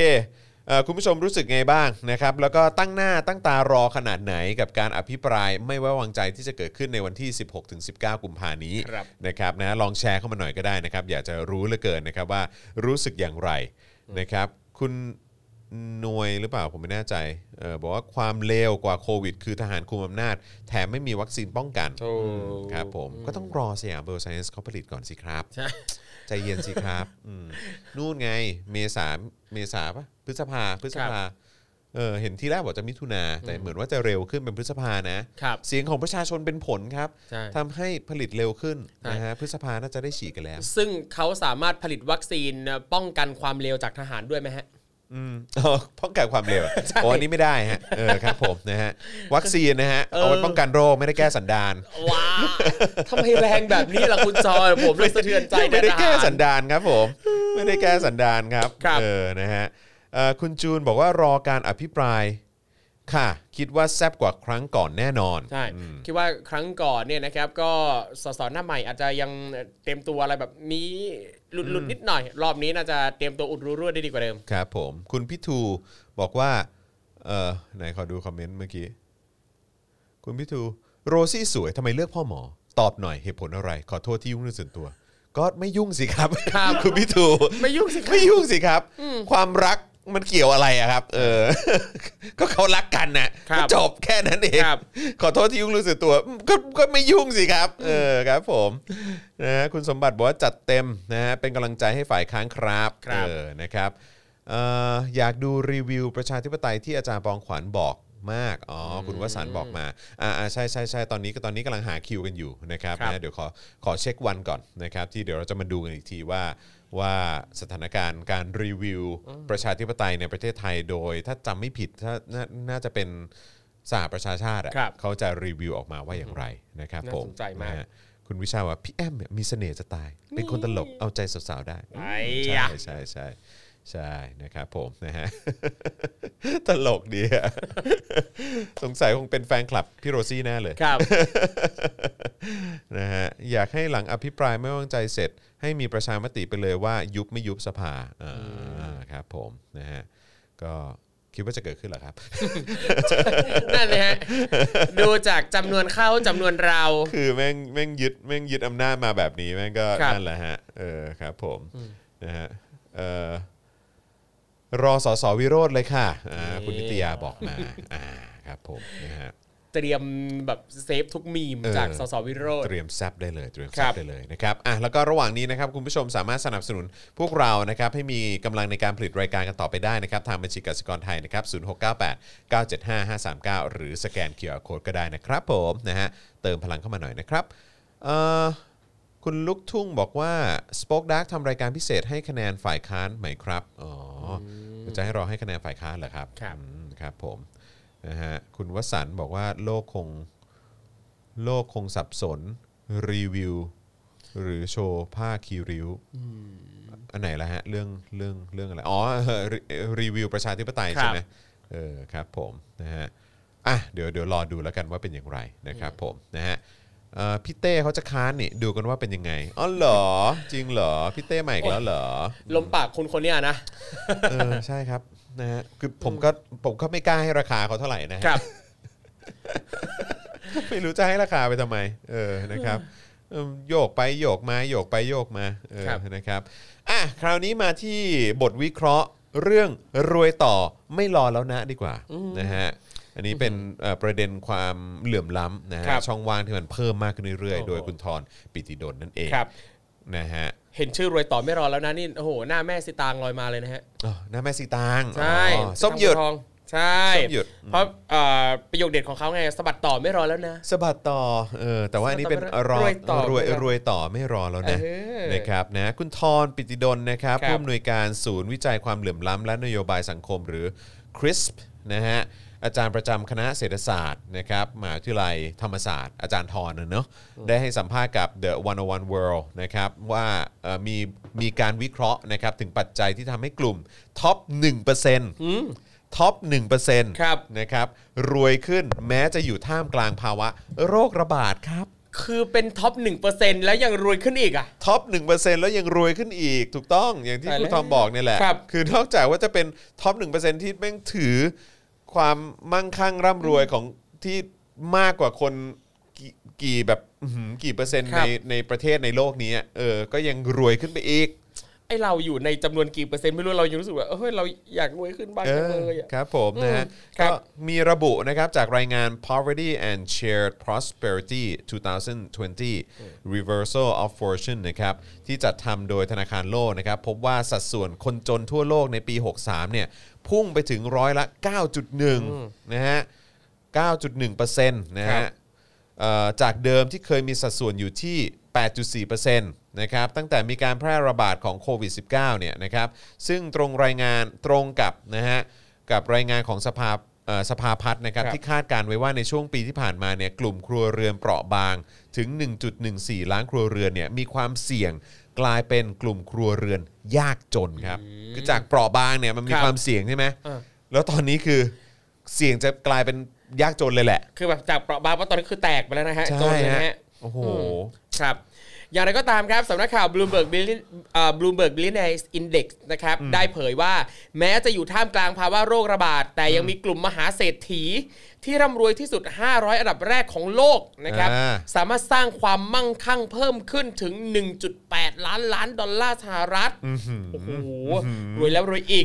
1.8 ล้านล้านดอลลาร์สหรัฐ ครับ เข้าใจเลยนะว่าทำไมถึงต้องรวยต่อไม่รอแล้วนะ Yeah เออ ในบรรดาลิสต์รายชื่อของมหาเศรษฐีทั้ง 500 คนนะครับ ได้ปรากฏชื่อของ 3 เศรษฐีไทยครับ ได้แก่คุณเจริญสิริวัฒนพักดีจากไทยเบฟ แล้วก็ TCC Group นะครับ คุณสารัตน์รัตนาวดีจาก Gulf Energy Development และคุณธนินทร์เจียรวนนท์นะครับ จากเครือเจริญโภคภัณฑ์ที่ติดโผด้วยเช่นกันอืมไงล่ะ ตัวแทนประเทศไทย เราควรจะปรบมือไหมฮะ ขอขอเสียงปรบมือหน่อยฮะ อาจารย์แบงค์ครับผม ครับผม นี่เรียกได้ ปรบ ว่า มือให้กับคุณเจริญสิริวัฒนพักดี ครับ นะฮะจากไทยเบฟนะครับ ครับ นะคุณสารัตน์รัตนาวดีจาก Gulf Energy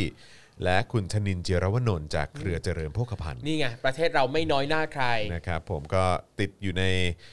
ท็อป Top 500 500 คนใช่ไหมฮะ ครับ นะฮะที่สามารถสร้างความมั่งคั่งเพิ่มขึ้นได้ 1.8 ล้านล้านดอลลาร์สหรัฐนะครับผมนะฮะติดอยู่ในลิสต์ 500 คนด้วย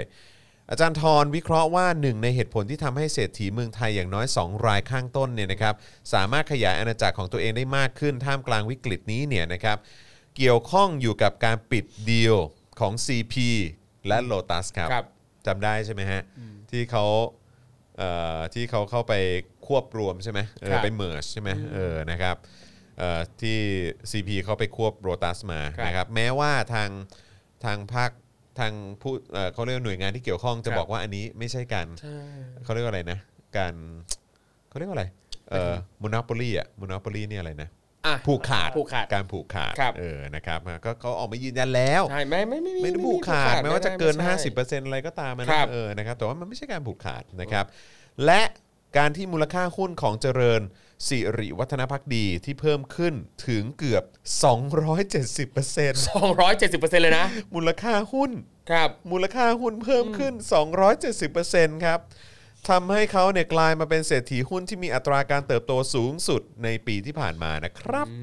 ม โอ้โห ชีวิตดีอ่ะ ว้าว ครับ สถานการณ์นี้นะครับทำให้การคาดการณ์ที่ว่าวิกฤตจะทำให้ความเหลื่อมล้ำลดลง เพราะภาครัฐจะมุ่งเน้นไปที่การเก็บภาษีคนรวยมากขึ้นนั้น อาจจะไม่เป็นไปตามที่คิดครับ ไม่มีทาง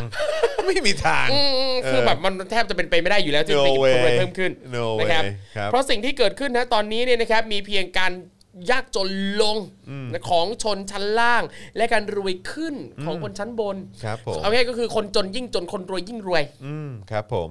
โดยเฉพาะอย่างยิ่งเมื่อรัฐเนี่ยไม่ชัดเจนกับแนวทางในการเยียวยา แล้วก็ฟื้นฟูเศรษฐกิจนะครับ แล้วก็มักจะทำให้สังคมเนี่ยเกิดคำถามเสมอว่าจริง ๆ แล้วเนี่ยใครคือกลุ่มเอ่อคนกลุ่มแรกที่รัฐคำนึงถึงเมื่อเกิดภาวะวิกฤตนะครับ โดยอาจารย์ทรเนี่ยก็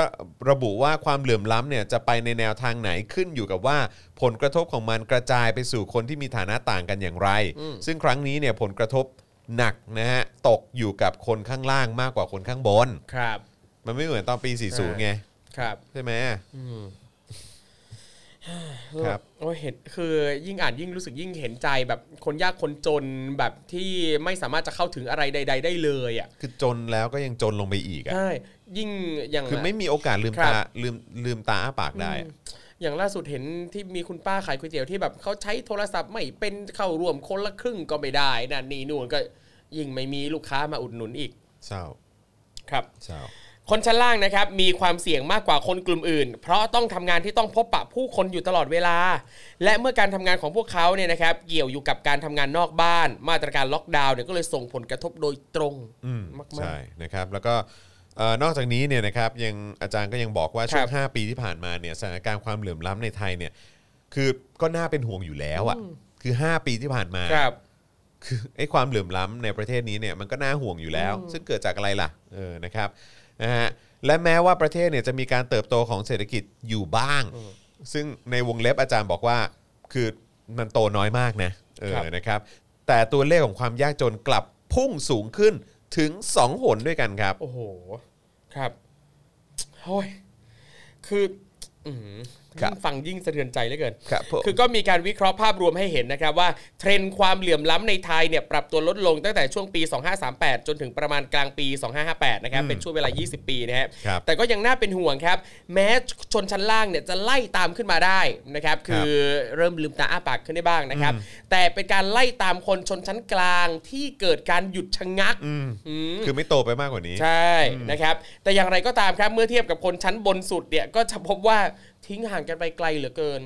คือง่ายๆถ้าถ้าเราลองเปรียบเทียบเป็นว่าเอ่อชั้นบนชั้นกลางชั้นล่าง ชั้นบนเนี่ยยิ่งสูงขึ้นไป ครับ ชั้นกลางอยู่กับที่ ใช่ ส่วนชั้นล่างก็ขยับขึ้นมาหน่อย อ่ะค่อยๆไต่ขึ้นมาหน่อย ครับ เออนะครับแต่กลายเป็นว่าชนชั้นกลางนี่คือแบบถ้าไม่ได้ไปไหนเลยเนาะเออนะครับและแม้ว่าเทรนด์ความเหลื่อมล้ำในช่วงหลังปี 40 จะน่าเป็นห่วงนะครับแต่ก็ยังไม่น่ากังวลเท่ากับไอ้สถานการณ์ในช่วงปี 59 เป็นต้นมานะครับซึ่งเป็นช่วงเวลาที่ประเทศไทยอยู่ภายใต้การบริหารของรัฐบาลคอสชนะจ๊ะ โอ้ยมองบน นะฮะเห็นไหมมันเชื่อมโยงกันทุกอย่าง ใช่ มันเชื่อมโยงกันทุกอย่าง ครับ คือมันหนีไม่พ้นนะฮะ จริง เออ แล้วก็เนี่ยพม่าดูสิ ใช่ พม่าดูสิ เนี่ยดูสิ ดูความชิบหายของประเทศไทย ใช่ เป็นตัวอย่าง ใช่ พี่จ๋า เออนะฮะก็อย่างที่บอกว่าเนี่ยไอ้ช่วงที่ผ่านมานั้นเนี่ยอยู่ภายใต้การบริหารของรัฐบาลคอสชใช่ไหมที่ ครับ พบว่าความเหลื่อมล้ำปรับตัวขึ้นอีก อืม เพราะสถานการณ์ของคนจนในประเทศไทยเนี่ยอยู่ในขั้นแย่มากฮะ ครับเนี่ยคือถ้าเรายอมเนี่ยเปิดใจเสพข้อมูลต่างๆ เราจะพบว่ามีคนจนแบบเยอะมากที่ยิ่งจนในประเทศนี้ ใช่ เออ เออ คืออย่างบางบางคนน่ะรู้สึกว่าโอ๊ยตัวเองก็โอเค พออกินอยู่ได้สบายบ้างแต่ช่วยดูคนที่ลำบากกว่าเรามากๆด้วย ใช่ เขายิ่งลำบากลงไปอีก ไอ้คำว่าแต่ละมื้อที่เขาจะต้องหาเนี่ย ครับ มันเรื่องใหญ่นะ แล้วนี่ลองคิดถึงคนที่เขามีลูกสิ ครับ ต้องส่งไปโรงเรียน ลูกจะมีนมกินไหม ครับ พระองค์พระอ้อมจะมีใช้หรือเปล่า ครับ ลูกเนี่ยจะมีโอกาสที่จะไปเรียนหนังสือสูงสูงๆ ครับ ได้รับการศึกษาที่ดี อืม มันจะมีไหม ครับ หรือแม้กระทั่งสุขภาพจิตอะของเด็กของเด็กที่อยู่ในครอบครัวที่ยากจนน่ะ ครับ แบบสุขภาพจิตเขาจะเป็นยังไงอะ ใช่ ใช่ไหมอะ อืม คือ มันไม่ใช่อ่ะ เยอะมาก อืครับ ครับ ผม ตัวเลขด้านความยากจนเนี่ยนะครับเพิ่มขึ้นถึง 2 ครั้งในปี 259 กับ 61 นะครับ โดยนักเศรษฐศาสตร์เนี่ยต่างก็รู้กันดีครับว่า ในประเทศที่มีระดับพัฒนาการทางเศรษฐกิจแบบไทยเนี่ยโอกาสที่ความยากจนจะเพิ่มขึ้นแบบนี้เนี่ยเกิดจริงๆ แล้วเกิดขึ้นได้น้อยมากนะฮะทั้งที่มีการเติบโตทางเศรษฐกิจอยู่ 3%แต่ไม่รู้เลยครับว่า 3%นั้นเนี่ยหายไปอยู่ตรงไหน เชี่ยสุดยอด ซึ่งอาอาจารย์ทรเนี่ยก็มีข้อสรุปที่น่าสนใจนะ ครับ บอกว่าคือวิกฤตโรคระบาดหรือไอ้โควิด -19 เนี่ยมันส่งผลกระทบให้กิจกรรมทางเศรษฐกิจโดยรวมเนี่ยมันอยู่ชะงักใช่ไหมคือมันอยู่กับที่มันนิ่งไง ครับ นะครับเป็นผลให้การจ้างงานจำนวนมากเนี่ยต้องหยุดตามไปด้วย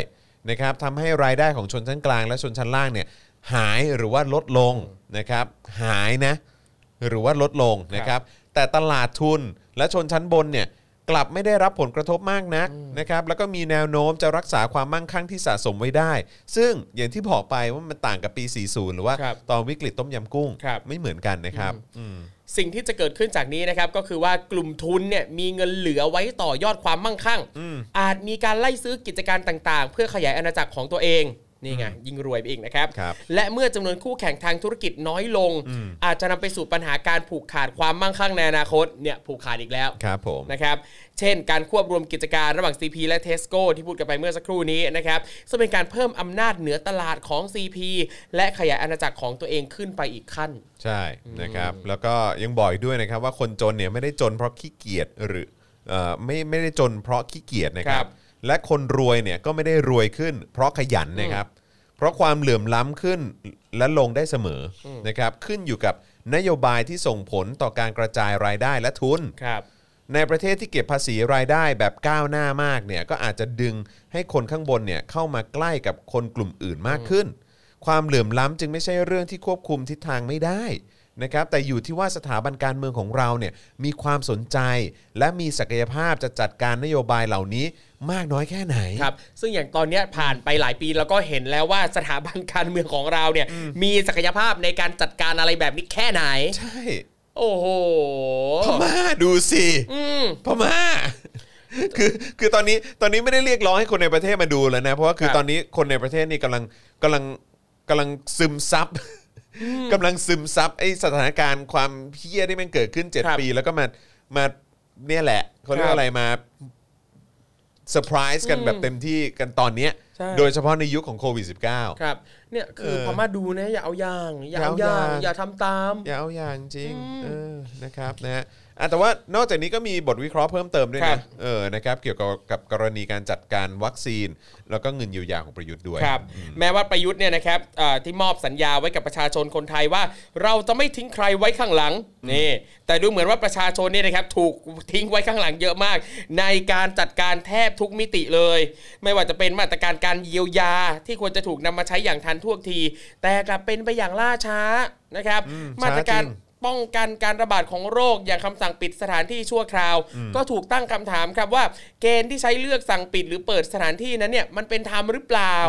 คือพอสถานที่ถูกปิดปั๊บส่วนใหญ่ก็เป็นสถานที่ทำมาหากินของชนชั้นแรงงานทั้งนั้นเลย ครั อะ่ะ บ แต่สถานที่ที่สามารถเปิดให้บริการได้เนี่ยกลับมีทุนใหญ่เป็นเจ้าของกิจการเนี่ย ทั้งนั้นเลยใช่ไหม คือ ล่ะ ปิดร้านเล็ก ๆ แล้วคือโอ้โห ห้างเฮิงไม่ปิดนะ ไม่ปิดคุณเยี่ยมเลย ร้านสะดวกซื้อชื่อดัง เออ ไม่ปิด แถวคอนโดผมเนี่ยร้านนวดเนี่ยเยอะมาก ก็ปิดปิด ปิดหม ไป ดเลย เป็นนานมากเลย ครับ แล้วเอ่อช่วงนี้เนี่ยก็เห็นว่ามีหลายร้านเนี่ยปิดในที่นี้คือปิดกิจการไปเลยอะ่ะก็มีซึ่งมันก็สืบเนื่องมาจากการที่เอ่อทางรัฐบาลเนี่ยประกาศให้เขาปิดทำการอะ่ะ อืมใช่ ทั้งที่อืม สุดยนั่อนแห ด ละ สุดยอดครับ ครับ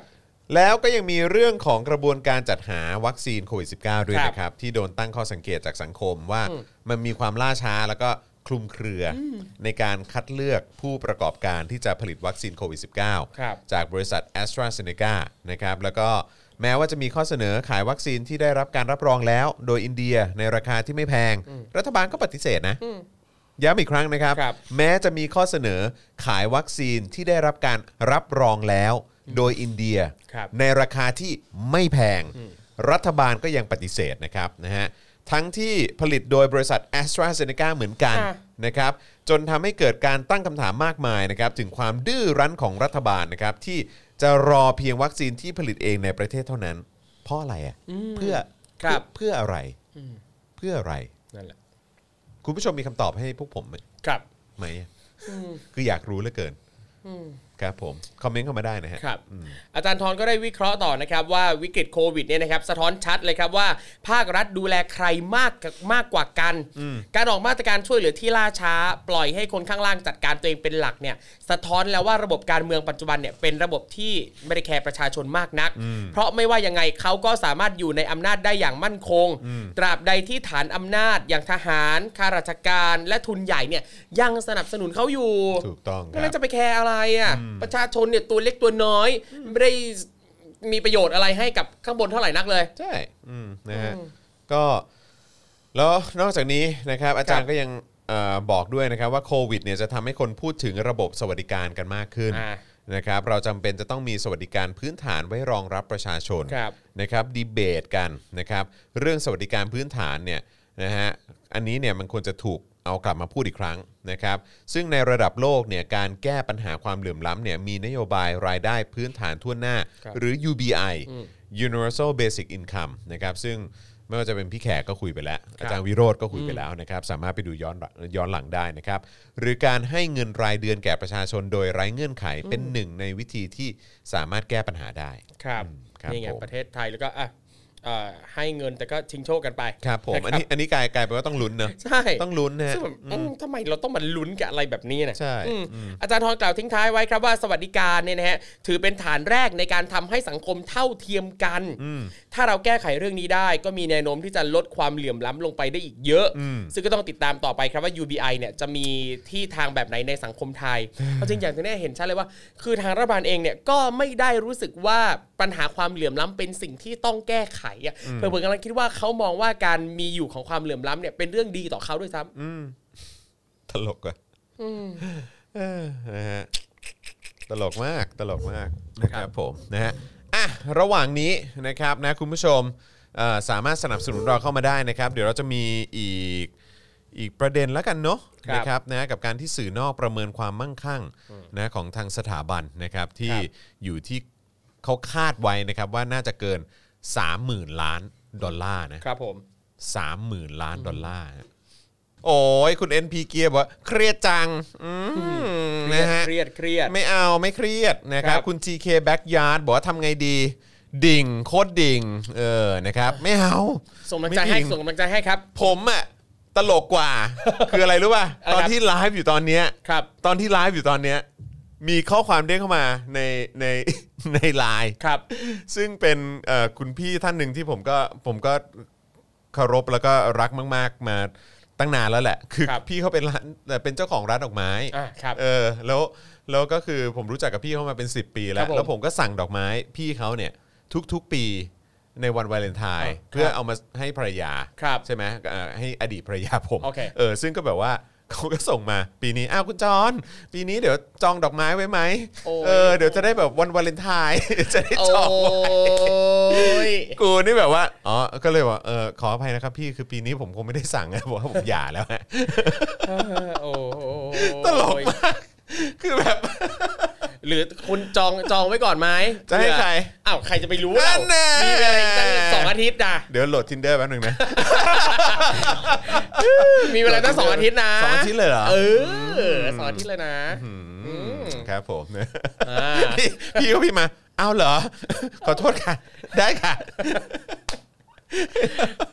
โถโถพี่จ้า นะฮะโอ้ครับผมนะฮะ มีคนบอกว่า อดีตก็ส่งได้แหละหวันแหววโชว์ลูกๆ โอ้อย่าเลยฮะ เดี๋ยวมันอยู่ในถังขยะฮะอย่าเลยครับนะฮะ ครับ เสียดายนะครับเอ่อ เขาให้จอง อ่า เพราะ ครับ คือร้านเขาเนี่ยดอกไม้มันจะมันจะหมดเร็ว ครับผม เออแล้วก็ให้จองแบบว่าจองแบบเออจองแบบกุหลาบหรืออะไรอย่างเงี้ ครั ย บ อืมนะฮะ มาแล้วจอห์นทินเดอร์มาแล้ว เออเออ GM ของ Tinder อยู่ตรงหน้าคุณจรแล้วนะครับ แม่เดี๋ยวก่อนเดี๋ยวก่อนจานใจเย็นใจเย็นนะ ครูทอมครูทอมอะแค่ทินเดอร์ครับ เออฮะ จอห์นเนี่ยทินเดอร์โก โอ้ เฮ้ย มีแบบเป็นแพลตตินัมไหม ใช่อ่ะของผมผมเป็นโกพลัส อ๋อเหรอเออ มีไหมเออ โอ้ยคุณจูนน่ารัก คุณจูนบอกว่าสั่งให้คุณแม่ค่ะ จอน อ่า แม่เอาคุณแม่นี่ต้องสั่งเบียร์ให้ เอา ครับโอเคใช่ เฮ้ย ได้ แต่ ใช่ ว่า ได้ แต่ว่าวันนี้ผมรู้สึกแบบหนักหน่วงมาก คือว่าที่หนักหน่วงคืออะไรรู้ไหมคือกาแฟ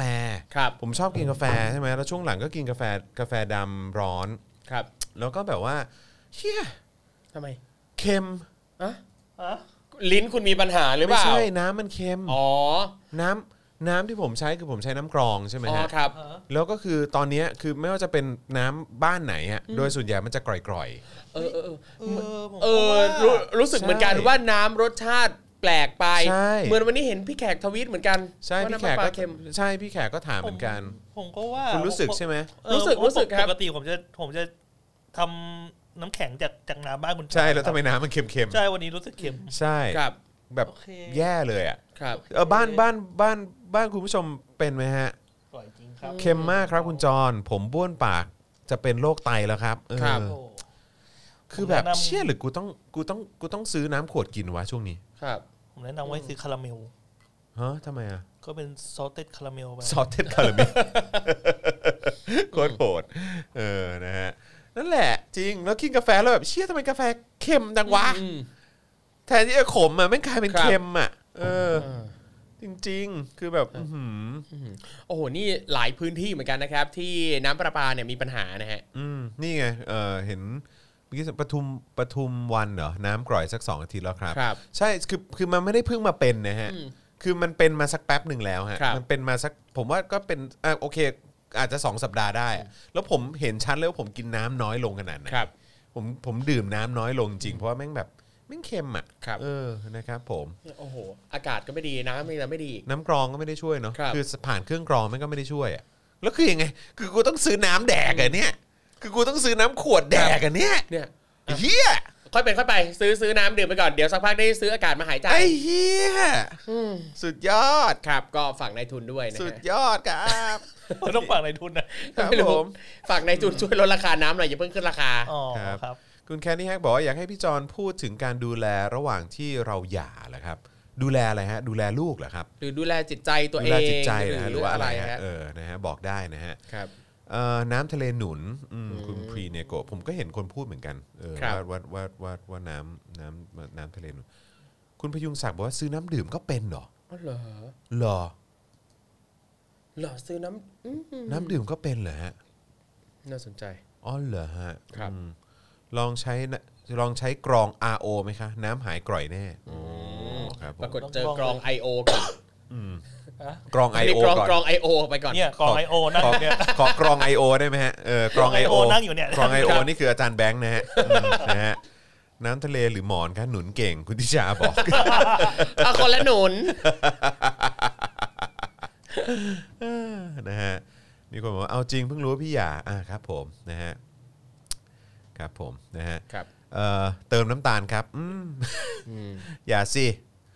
นะฮะคุณณรงค์พรบอกว่าอยู่เมืองไทยตอนนี้เนี่ยรู้สึกถูกปล้นทีละนิดทีละนิดด้วยราคาน้ำมัน สัดส่วนพิสดารค่าไฟที่แพงเพราะไฟซื้อที่ผลิตได้ก็ไม่ใช้ภาษีสินค้าฟุ่มเฟือยลดราคาติดอันดับต้นของโลกของใช้ฟุ่มเฟือยแล้วพวกแม่งก็บริหารห่วยๆหวังส่วนต่าง พวกมันจะดิ้นตายหรือไง ถ้าประชาชนจะมีชีวิตข้าวของเครื่องใช้ดีกว่า นี้มีแต่ปอบในราชการอ่า ครับ ครับผมนะฮะ อุ้ยคุณทีเคแบ็กยาร์ดบอกว่าใช้คลีนสุยก็ดีเหมือนกัน คืออะไรฮะ เป็นเครื่องกรองน้ำคือผมเองก็ใช้ เหรอ เครื่องกรองน้ำคลีนสุยก็คือมันขนาดเล็กกระทัดรัดดี แล้วก็เอ่อผมเคยแล้วคือผมก็เคยลงรีวิวอะไรเงี้ย อ่า แล้วก็วันก่อนก็ไปจำไม่ได้ว่าม็อบม็อบไหนสักที่หนึ่งอ่ะก็เจอพี่เจ้าของบริษัทที่เป็นคนนำนำเข้าอ่ะ ก็มาทักทาย อืม เออ แล้วเป็นไง ก็ก็ดี ไม่ก็เจอเจอกันที่ม็อบด้วยพี่เจ้าของ อ๋อเหรอ คลีนสุยสนับสนุนกันได้ฮะ อ๋อเหรอฮะอืมแต่มันก็คงไม่ช่วยใช่ไหมมันคง ก็ ไม่ช่วยเรื่องน้ำน้ำคือ มันมันก็เป็น ทำ เหมื ให้ อน สะอาด อ่าใช่ แต่มันไม่ได้ ใช่ มันไม่ได้ช่วยเรื่องความกร่อยความ ครับ เค็มหรืออะไรอย่างเงี้ยเนาะ พินสุยมันคือมีแค่แค่ตัวเกลืออฟิลเตอร์ใช่ไหมครับ ใช่ มันมันมันเป็นเครื่องเครื่องกรองที่มีมีฟิลเตอร์อะ อืม แต่ผมไม่รู้เหมือนกันข้างในมันมีกระบวนการอะไรไงได้ ใช่ คุณมิ้นบอกว่าพี่จอนถ้าลุงวิโรธมาเนี่ยชวนลุงเขาพูดเรื่องเกมสต็อปหน่อยนะอ่าโอเค อืม เออ ก็น่าสนใจนะครับประเด็นนี้ อืมคุณบูมบอกว่าตอนนี้ มีชุมนุมหน้าสถานทูตพม่าตำรวจเต็มเลย ไม่รู้จะมีความรุนแรงไหม เท่าที่ ครับ ทราบเหมือนว่า ก็ จะเกิดขึ้นไปบ้างแล้วนะครับ ครับ ในพาร์ทของความรุนแรงนะครับเออพรุ่งนี้เป็นใครฮะ พรุ่งนี้อาจารย์วัฒนาใช่ไหมฮะ พรุ่งนี้อาจารย์วัฒนา พรุ่งนี้อาจารย์วัฒนาซึ่งเดี๋ยวอาจารย์วัฒนาก็จะมาคุยเกี่ยวกับเรื่องของการรัฐประหารที่เมียนมาด้วย ครับ นะครับผมนะฮะอ่ะโอเคนะครับอีกสักเรื่องละกันนะครับนี่คุยกันมาชั่วโมงครึ่งแล้วนะครับ ครับผม นะฮะเดี๋ยวเอ่อขอทิ้งท้ายไว้อีกสักเรื่องละกัน ครับ นะครับ เรื่องการที่อัลจ z ซีรานะครับออกสกู๊ปนะฮะประเมินความมั่งคั่งของทางสถาบันนะครับภายใต้ชื่อว่า Thailand Protest How much is the king worth นะครับโดยวิเคราะห์ว่ามูลค่าความมั่งคั่งนะครับที่เคยประเมินไว้ที่ 30,000 ล้านดอลลาร์นั้นเนี่ยปัจจุบันอาจจะสูงกว่านั้นมากนะครับ แล้วก็ระบุว่าเอ่อเท่าที่ถ้าถ้าดูการจัดอันดับแล้วเนี่ย ครับ อสถาบันบ้านเราเนี่ยติด 1 ใน 10 เป็นอย่างต่ คำรับนะครับ แล้วก็ไม่แน่ไม่แน่เนี่ยอาจจะเป็นอันดับหนึ่งของโลกก็ได้นะครับผม ครับ โดยมีการพยายามประเมินตัวเลขของอาณาจักรอสังหาริมทรัพย์ของราชวงศ์ในกรุงเทพนะครับ ว่ามีมูลค่าถึง 33,000 ล้านดอลลาร์ ว้าว นะครับ ส่วนมูลค่าในการลงทุนพัฒนาด้านต่างๆเนี่ยนะครับ 4.7 พันก็คือ 4,700 ล้านดอลลาร์นะครับ ในขณะที่ทรัพย์สินส่วนที่พระมหากษัตริย์ทรงเป็นหุ้นส่วน อย่างในธนาคารไทยพาณิชย์ และปูนซีเมนต์ไทยถูกประเมินไว้ที่ 73,000 ล้านดอลลาร์ อันนี้คือตามข้อมูลของบลูเบิร์กนะฮะ เจ็ด ไม่ ไม่ น้ น้ อ อย ย นะ นะ ฮะ สามพันล้านดอลลาร์เลย ค นะ รับ ฮะ นะครับนะฮะสกู๊ปเนี่ยก็ยังมีการกล่าวถึงสถานการณ์การชุมนุมในประเทศไทยด้วยนะครับ ที่รัฐบาลไทยถูกต่อต้านตลอดปีที่ผ่านมา ครับ เอ่อต้องใช้คำว่ารัฐบาลทหารด้วยนะ คือสื่อคืออัลจซีราเรียกว่ารัฐบาลทหาร ใช่ นะครับแม้ว่าจะผ่านการเลือกตั้งมาแล้วนะครับ เป็น military government ใช่ครับผมนะฮะหลังจากที่มีการยุบพัก ที่สนับสนุนประชาธิปไตยนะครับ ก่อนที่การประท้วงจะทวีความรุนแรงมากยิ่งขึ้น เพราะการชุมนุมเปลี่ยนทิศทางเป็นการเรียกร้องนะครับ ให้มี นอกจากจะมีการให้นายกลาออก แล้วก็แก้รัฐธรรมนูญแล้วเนี่ยนะครับ ก็มีในประเด็นเรื่องของการปฏิรูปสถาบันด้วยนะครับ ซึ่งมีการยกกรณีการเรียกร้องของเพนกวินนะฮะพริษชีวรักษ์นะครับ แล้วก็คณะเนี่ยนะครับว่า ออกมาเคลื่อนไหว การออกมาเคลื่อนไหวของพวกเขาเนี่ยนำไปสู่การถูกจับนะครับ เช่นเดียวกับอีกหลาย ๆ กรณีด้วย ครับซึ่งก็มีการสัมภาษณ์เพนกวิน ถึงข้อคิดเห็นเรื่องการใช้กฎหมายมาตรา 112 นะครับ ครับ ซึ่งน้องเพนกวินเองเนี่ยก็ได้ให้สัมภาษณ์ว่าเมื่อไหร่ก็ตามที่กฎหมายฉบับนี้ถูกบังคับใช้ หมายถึงภาพลักษณ์ของสถาบันกษัตริย์เอง ซึ่งเพนกวินเนี่ยได้ให้สัมภาษณ์ไว้ว่าเขาไม่ได้เกรงกลัว และคิดว่ามวลชนที่สนับสนุนก็ไม่กลัวเช่นกัน ในขณะที่มีคนไทยบางกลุ่มที่ยังสนับสนุนกฎหมายนี้ พร้อมกับยืนยันว่าสถาบันพระมหากษัตริย์เนี่ยจำเป็นต้องได้รับการปกป้อง ใช่นะครับ แล้วก็มีการยกคำสัมภาษณ์นะครับของพี่สุนัยผาสุกนะครับนะที่เคยมาออกรายการเรานะครับนะฮะซึ่งเป็นตัวแทนจากเอ่อ Human Rights Watch นะครับที่มองว่ามาตรการเชิงรุกที่แข็งกร้าวของรัฐเนี่ยคือความพยายามที่จะทำให้เสียงเรียกร้องเงียบลงนะฮะแต่มันคือการทำให้สถานการณ์ทางการเมืองตึงเครียดและย่ำแย่ลงนะครับ ครับ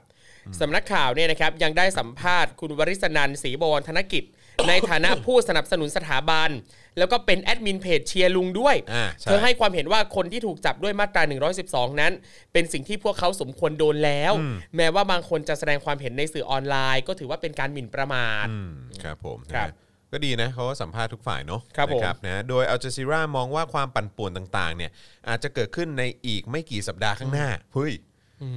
โว้ว ครับ นี่วิเคราะห์ไว้เลยเหรอ อ่า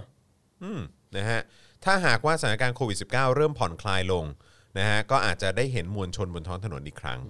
ครับ นะครับ นอกจากนี้นะครับก็ยังมีการสัมภาษณ์ดรคริสเบเกอร์นะครับนักประวัติศาสตร์เอเชียตะวันออกเฉียงใต้ และนักเศรษฐศาสตร์การเมืองแห่งมหาวิทยาลัยเคมบริดจ์ที่มาช่วยอธิบายว่าเราสามารถที่จะทราบตัวเลขที่แน่นอน ของมูลค่าทั้งหมดของทรัพย์สินพระมหากษัตริย์ได้หรือไม่ ซึ่งดรคริสยืนยันว่าเราไม่มีทางได้เห็นข้อมูลนี้ เพราะไม่เคยมีการนำออกมาเผยแพร่ แต่ทราบได้ส่วนหนึ่งก็คือในส่วนของการถือครองหุ้นของบริษัทต่างๆ ซึ่งมีข้อมูลในตลาดหุ้นและอีกส่วนหนึ่งคือที่ดินอสังหาริมทรัพย์ตามที่ต่างๆนั่นเองครับ คือต้องใช้ว่ารู้ได้คร่าว ใช่ แค่ส่วนหนึ่งเท่านั้นนะ ๆ ใช่ครับผม แค่ส่วนหนึ่งนี่ก็ไปเยอะมากแล้วนะ เยอะมากแล้วนะสามหมื่นล้านดอลลาร์นะ ครับ แล้วก็เผลอๆอาจจะมากขึ้นด้วยนะครับทำให้ค่อนข้างจะรู้ได้ยากนะครับ ว่าที่จริงแล้วมีมูลค่าเท่าใดนะครับ แต่อย่างไรก็ดีนะครับ เรื่องของการเปลี่ยนกรรมสิทธิ์ทรัพย์สินส่วนพระมหากษัตริย์มาอยู่ภายใต้พระนามส่วนพระองค์เนี่ยนะครับคือหนึ่งในข้อกังวลที่ทำให้เกิดทำให้การชุมนุมเนี่ยเข้มข้นขึ้นนะครับ และได้กล่าวถึงการกลับมาใช้กฎหมายมาตรา 112 อีกครั้งว่า จริงๆ แล้วเนี่ยในหมู่คนนิยมกษัตริย์ด้วยกันเนี่ยก็มีความเห็นเป็นสองฝั่ง ครับ คือกลุ่มที่สนับสนุนให้ใช้เต็มที่ ส่วนอีกฝ่ายเนี่ยมองว่าจะไม่เป็นผลดีกับสถาบันเองด้วยนะครับตามแล้วเนอะนี่เราต้องมาฟังการวิเคราะห์อะไรต่างๆ จากสื่อต่างประเทศเนอะ ครับ ก็เอามาแชร์ให้ฟังนะครับ นั่นแหละก็เออบางอย่างเราก็ วิเคราะห์กันเองก็ไม่ค่อยจะได้เท่าไหร่นักนะครับ แล้วก็ต้องหาอ่านจากมุมมองของชาวต่างชาติ ใช่อือฮึนะฮะก็อยากจะแนะนำให้ลองไปติดตามกันแบบสื่อเราเนี้ยแบบว่ามีอะไรมีนิเคอิใช่ไหม ครับ เอ่อ Wall Street Journal อันนี้ก็ไปดูก็ได้ ครับ เอ่อไปติดตามได้ New York Times อัลจ z ซีราก็ดีเหมือนกันนะครับ เพราะเขาก็มี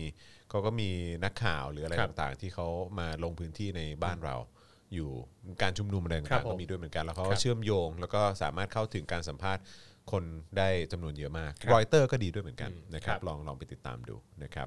คุณเลนินบอกว่าพวกสื่อช้างชาติใช่ใช่ใช่เออนะครับ ไปตามไปตามเออนะครับ คุณวันเฉลิมบอกว่านี่แค่ส่วนหนึ่งนะใช่ครับ ใช่ครับ ส่วนหนึ่งจริงๆ ครับ อืมครับผม อืมนะฮ ะ เอ่อคุณชาร์ตบอกว่าอยู่ที่ระยองครับ เพิ่งเลิกงานกลับมาเจอตั้งด่านเฉยเลย ทั้งทั้งๆที่คลายล็อกแล้วงงเลยนะฮะอยู่ที่บ้านระยอง ครับ ครับ แต่วันนี้ ผม ก็เห็นว่าก็มีคลายล็อกเอ่อหลายพื้นที่หลายจังหวัดนะครับ บางจังหวัดที่ก่อนหน้านี้เวลาจะเดินทางเข้าไปเนี่ยต้องมีทำเรื่องมีเอกสารต่างๆตอนนี้ก็ไม่ต้องมีแล้ว ตอนนี้ไม่ ะครับ ต้องแล้วใช่ไหม ใช่ เออครับผมนะฮะ เออแต่วันนี้ผมดีใจนะครับ นะครับผมดีใจก็คือลูกเปิดเทอมละ อ่า คือไม่ไม่ใช่เปิดเทอมคือเขาเขาเปิดเทอม สามารถ มาแล้วแหละ ไปโรงเรียน แต่ว่า ได้ ได้ได้กลับไปโรงเรียนแหละ ครับ เออนะครับซึ่งถือว่าเป็นเป็นเรื่องที่ดีนะอืม ครับ นะครับนะดี ใช่ ใจ ก็ดีเพราะว่าโอ้โหเรียนออนไลน์เนี่ยเครียดเหลือเกินอย่างล่าสุดนะครับ ก็มีน้องที่เอ่อที่จุฬาเองนะครับ อ๋อใช่ใช่ใช่ นั่นแหละ ใช่ ก็เครียดจากการเรียนออนไลน์มาสองสามเทอม ฆ่าตัวตาย นะครับ ใช่ไหมเออนะครับซึ่งซึ่งเดี๋ยวประเด็นนี้เดี๋ยวเราคงจะหยิบหยิบขึ้นมาพูดด้วยแหละนะครับในวันพรุ่งนี้นะครับเอ่อกับอาจารย์วัฒนาตอนช่วงเช้า 10บโมงครึ่งนะครับติดตามได้กับวัฒนาอาละวาดนะครับใครที่รอฟังเสียงก็ซิล่านะครับเตรียมฟังได้เลยนะครับผม นะฮะ พร้อมอารวาส พร้อมอารวาสมากนะครับผมนะฮะแล้วก็พรุ่งนี้เย็นอ้อเออพรุ่งนี้เย็นก็ ครั จะ บ เป็นคุณปาล์ม ใช่แล้ว แล้วก็เราก็จะมีการประมูลอันนี้กันนะ อ่าอ่าอ่านี่นี่น้องน้องน้องน้องประมูลน้อง คือขออภัยนะครับผมออกกำลังกายมา 3 วันติด แล้วคือแบบ ตอนนี้แค่ยกไหล่ขึ้นมายังเมื่อยเลยอะคือแบบอืม ตาย ทรมาน แล้ว โค แล้ว ตร จะทำยังไงเนี่ยใช้แขนไม่สะดวก ใช้แขนไม่สะดวก อะไรอ่ะ ก็ ไม่ไม่ถึง ช่วงช่วงที่ ทำอะไร ผ่านมา ต่างๆ นานาเนาะ รวมถึงในวันวาเลนไทน์ด้วยไหมฮะ อ้าวใครไปรู้ ใครไปรู้ล่ะคุณดอกไม้เนี่ยตอนได้ใช้แล้วล่ะ เออนี่นะครับนะฮะเดี๋ยวเราประมูลกันพรุ่งนี้นะนะฮะ ครับ ป้อมคนคุกเออ Yeah. นะครับ นะฮะ ป้อมนาฬิกาเยอะนะค ครั รับบ นะฮะ ป้อมหลับไม่ตื่นนะฮะ นอชอป้อมนะครั ครับ บ นะ เดี๋ยวพรุ่งนี้หลังจากไลฟ์นะครับ เดี๋ยวเราจะ เดี๋ยวเราจะมาประมูลกัน ครับ ะ นี่ผมอยากรู้มากเลยคนที่ประมูลเนี่ยนะครับเขาอยากเอาไอ้น้องป้อมเนี่ยไปทำอะไร เขาก็ตั้งโชว์ไว้นะ ตั้งโชว์เหรอ เท่าเท่าที่ทราบเพราะว่าอย่างตอนคราวที่แล้วเนี่ยก็มี ครับ โอกาสคุยกับคนที่คือผมไม่ได้คุยเองนะแต่เห็นเห็นเอ่อพ่อหมอมาเล่าให้ฟังอะไรเงี้ยว่าเขาก็เขาชอบเก็บ แบบว่าเอ่อไอ้อันที่แล้วที่เป็นตู่อะ อ๋อครับ นอชอตู่อะ ครับ เออเขาก็ชอบเขาบอกว่าเฮ้ยแบบโอ้โหแม่ง นะเป็นฟิกเกอร์ ตั้ ที่ งไว้ น่า ใน สะ บ้า ส น ม แล้วก็คงชอบด้วยแหละเวลามีคนแบบว่าอารมณ์สลิมอ่ะ ครับ มามาบ้านแล้วเห็นนะ อ่า เข้าใจปะ เข้าใจปะเออแล้วพอเห็นหน้าแล้วก็แบบว่า เฮ้ย อะไรอย่างเงี้ย อ่าโอเค เข้าใจปะคือทำตัวไม่ถูกอ่ะ อ่ะโอเค เออแม่งชอบชอบ ผมผมเห็น เออ คนคนที่เขาประมูลเอ่อประยุทธ์ได้ไปอะ ครับ เออเขาบอกว่าเขาอยากได้ป้อมไปด้วย อ่ะอยากได้ต่อ อืม โอ้อยากได้ป้อมด้วย ใช่เพราะว่า เออ หนูตู่เหงาแล้ว อ่าครับ ผมต้องมีเพื่อน ใช่ เพื่อนร่วมกรง ครับ เออครับ ผม อืมม เพื่อนร่วมกลุ่ม โอเค นะฮะอ๋อเออว่ะเออแล้วท็อปทีวีเป็นไงบ้างวะไม่ได้ดูเลยว่ะ อืม เออครับผมไม่รู้เหมือนกันนะครับนะฮะอ่ะกลัวประมูลได้แล้วเอาไปทุบทิ้งจังเลยค่ะคุณ น้อง ฮิรุมิบอก น้องฮิรุมิ า นี่ก็ เออ โอ้โห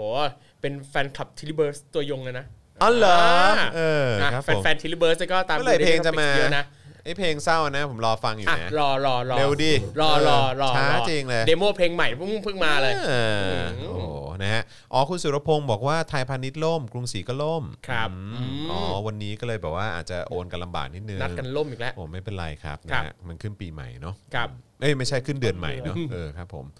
นะฮะเออไปช่องเก้าไม่ใช่เหรอเออไม่รู้ว่ะ อืม สรุปยังไง เห็น วะ ว่าก็เลื่อน เลื่อนห เลื่อนไปเรื่อย เออเลื่อนไปเรื่อยเลื่อน เฮ้ย ไปเรื่อ เขา ย บอกว่าไปกลางเดือนไม่ใช่เหรอ เออเหรอ เหรอ ว่าอะไรนักหนา ครับ อืมไม่มีที่ลงแต่ก็ก็แต่ก็ตลกดีนะ อืม เออเขาไม่มีที่ลงเนาะ ครับ เออเนี่ย ตลกดีว่ะ คนดีอ่ะ นะครับ คุณ เค ฮิ ย รุ เคยฟังเพลงเปล่า ฮะ คนดีไม่มีที่อยู่ คนดีไม่มีที่อยู่ โถ ก็เราขอเป็นกำลังใจให้คนดีนะฮะ เอออ๋อ คุณฮิโรมิบอกว่าเป็นแฟนคลับค็อกเทลกับทรีแมนดาวด้วยนะคะ อ่า อ่าครับผม ครับผม ทรีแมนดาวนี่วันนี้ผมก็ชอบเพลงชื่ เพลงอะไรฮะ ฝันถึงแฟนเก่า ไม่ใช่ ไม่ใช่ ไปเธอะเธอไปที่ที่ดีกว่า ไปเธอไปไป ไม่ใช่ สไปไป เออ เออ แล้วคุณชอบเพลงอะไรของทีมแมนดาว เอออะไรนะ รักคนที่รักคนที่รักเราอะ เธอเข้าไม่รักเธอควรจะพัก เอ ก่อนดีไหม อใช่ใช่ เธ ใช่ อเข้าไม่รักฉันว่าเธอควรจะปล่อยเขาไป นี่ คุณต้อง cover แล้วล่ะ เสียงดีไงเออนะฮะเสียงดีไงครูทอมโชว์ได้ แหม เออเสียงดีไง หาบของแม่ กูว่าแล้วโอ้วันนี้ไม่งจะมาเมื่อไหร่วะกูรออยเลย คือทุกวันไม่ต้องมีหาบของแม่อะเออวันที่เจอกันเนี่ยเออต้องมีหาบของแม่โผล่ขึ้นมา ได้ เออครับผมนะฮะอะไรฮะโปเตโต้อะไรอฮะอะไรฮะทิ้งไว้กลางทางอะหรือว่าอะไรฮะ นี่ไงคนดีไม่มีที่อยู่ไง เออคนดีไม่มีที่ อยู่ จอนก็รับมาเดลี่เลย เออ อะไรละฮะ รับใครฮะ รับรับใครฮะ รับใคร ฮะ ไปเถอะเดอะพาร์กินสันไหมครับอ๋อเอ้ยเพลงนี้ไม่เค โอ้ ย โห ฟังเลย แฟนๆทีมแมนดาวนี่ก็เยอะนะเนี่ย เออ หลายเพลงเลยนะโชว์ ที่ ขึ้น แมน มา ดาวที่แมนดาวเพลงเขาก็พอนะ เพราะ เพราะจริงเพราะจริงจิลลี่เบิร์กก็เพราะแต่สไตล์ก็ต่างกัน ครับ อืมสไตล์ก็ต่างกัน ครับ นะฮะคุณใหม่รัตนาพรบอกว่าหาบของแม่มานี่สำลักน้ำเลยค่ะอืม สำลักน้ำกร่อย เออนะสำลักน้ำกร่อยเลยทีเดียวเออนะครับ ครับ เรือเล็กควรออกจากฝั่ง อืม ครับผมนะฮะพี่เจิญอืมนะฮะอาจารย์เอกชัยก็ 3 นิ้วมาเลยนะฮะ ครับ ครับผมเออไม่รู้ว่าเอ่ออะไรนะ โกดังชาบูเป็นไงบ้างอืมผมยังไม่ได้สั่งเลย ครับ อืมนะครับ สั่งสั่งมาสั่งมารอบหนึ่งเออนะครับก็เลยแบบไม่รู้ว่าเป็นไงบ้างนะครับอ่ะมีคนบอกว่าเชิญกนกมาสิครับ มันว่างๆอยู่เชิญไปแล้วไม่เขาไม่มา ทำไมเขาไม่มา เออเขาไม่มา เขาไม่อยาก ทำไมเขาถึงไม่ อะไรนะ ลดตัว เขาเขาบอกอะไรนะ เขาไม่อยากร่วมเฟรมกับคุณจอน เออ อ่ะ เขาบ ก็ อก เด็กก็อยู่กันแบบนี้ก็ได้เนี่ยคนละเฟรม เขา ตัด บอก ไปตัดมา เขาไม่อยากร่วมเฟรมเอ้ย โถ ผมไม่อยากร่วมเฟรมกับคนอย่างคุณ เออ แต่เขาเชิญผมไปออกรายการเขานะ ผมก็ไปนะ เอาจริงเหรอ จริง ก็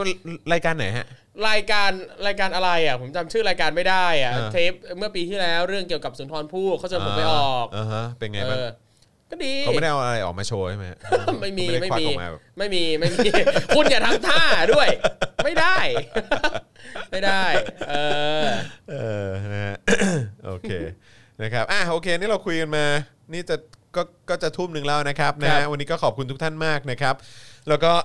สาม เนี่ยอุ้ยคุณธนวัฒน์เนี่ยเป็นแฟนตัวจริงรู้ด้วยว่าชื่อรายการลายกนก อ๋อรายการ เออ หะฮะ รายการหนก อ๋อ มีรายการอื่นที่ ที่ไม่ใช่นั่นด้วยเหรออืมที่ไม่ใช่รายการที่เขานั่งกันหลาย ๆ คนเหรอ ไม่ไม่ไม่มีรายการ อันนี้ เป็น คือ วาไรตี้ เดี่ยวของเขาเลย อะไรเงี้ย เดี่ มี ยว พิธีกรผู้หญิงอีกท่านหนึ่ อ๋อง ผู้หญิงอีกท่านหนึ่ง ครับ อ๋อโอเค โอเค ครับผม นะฮะ อะไรก็ไม่เท่าแดงกับเขียวไททอสมิธ อ่าคุณต้องเคยฟังยัง ยัง อ่ะต้องไปฟัง โอเค ได้ไไ แดงกับเขียวนะ ผมขออภัยนะผมกำลังผมกำลังอัปเดตนะครับนะ ฮะ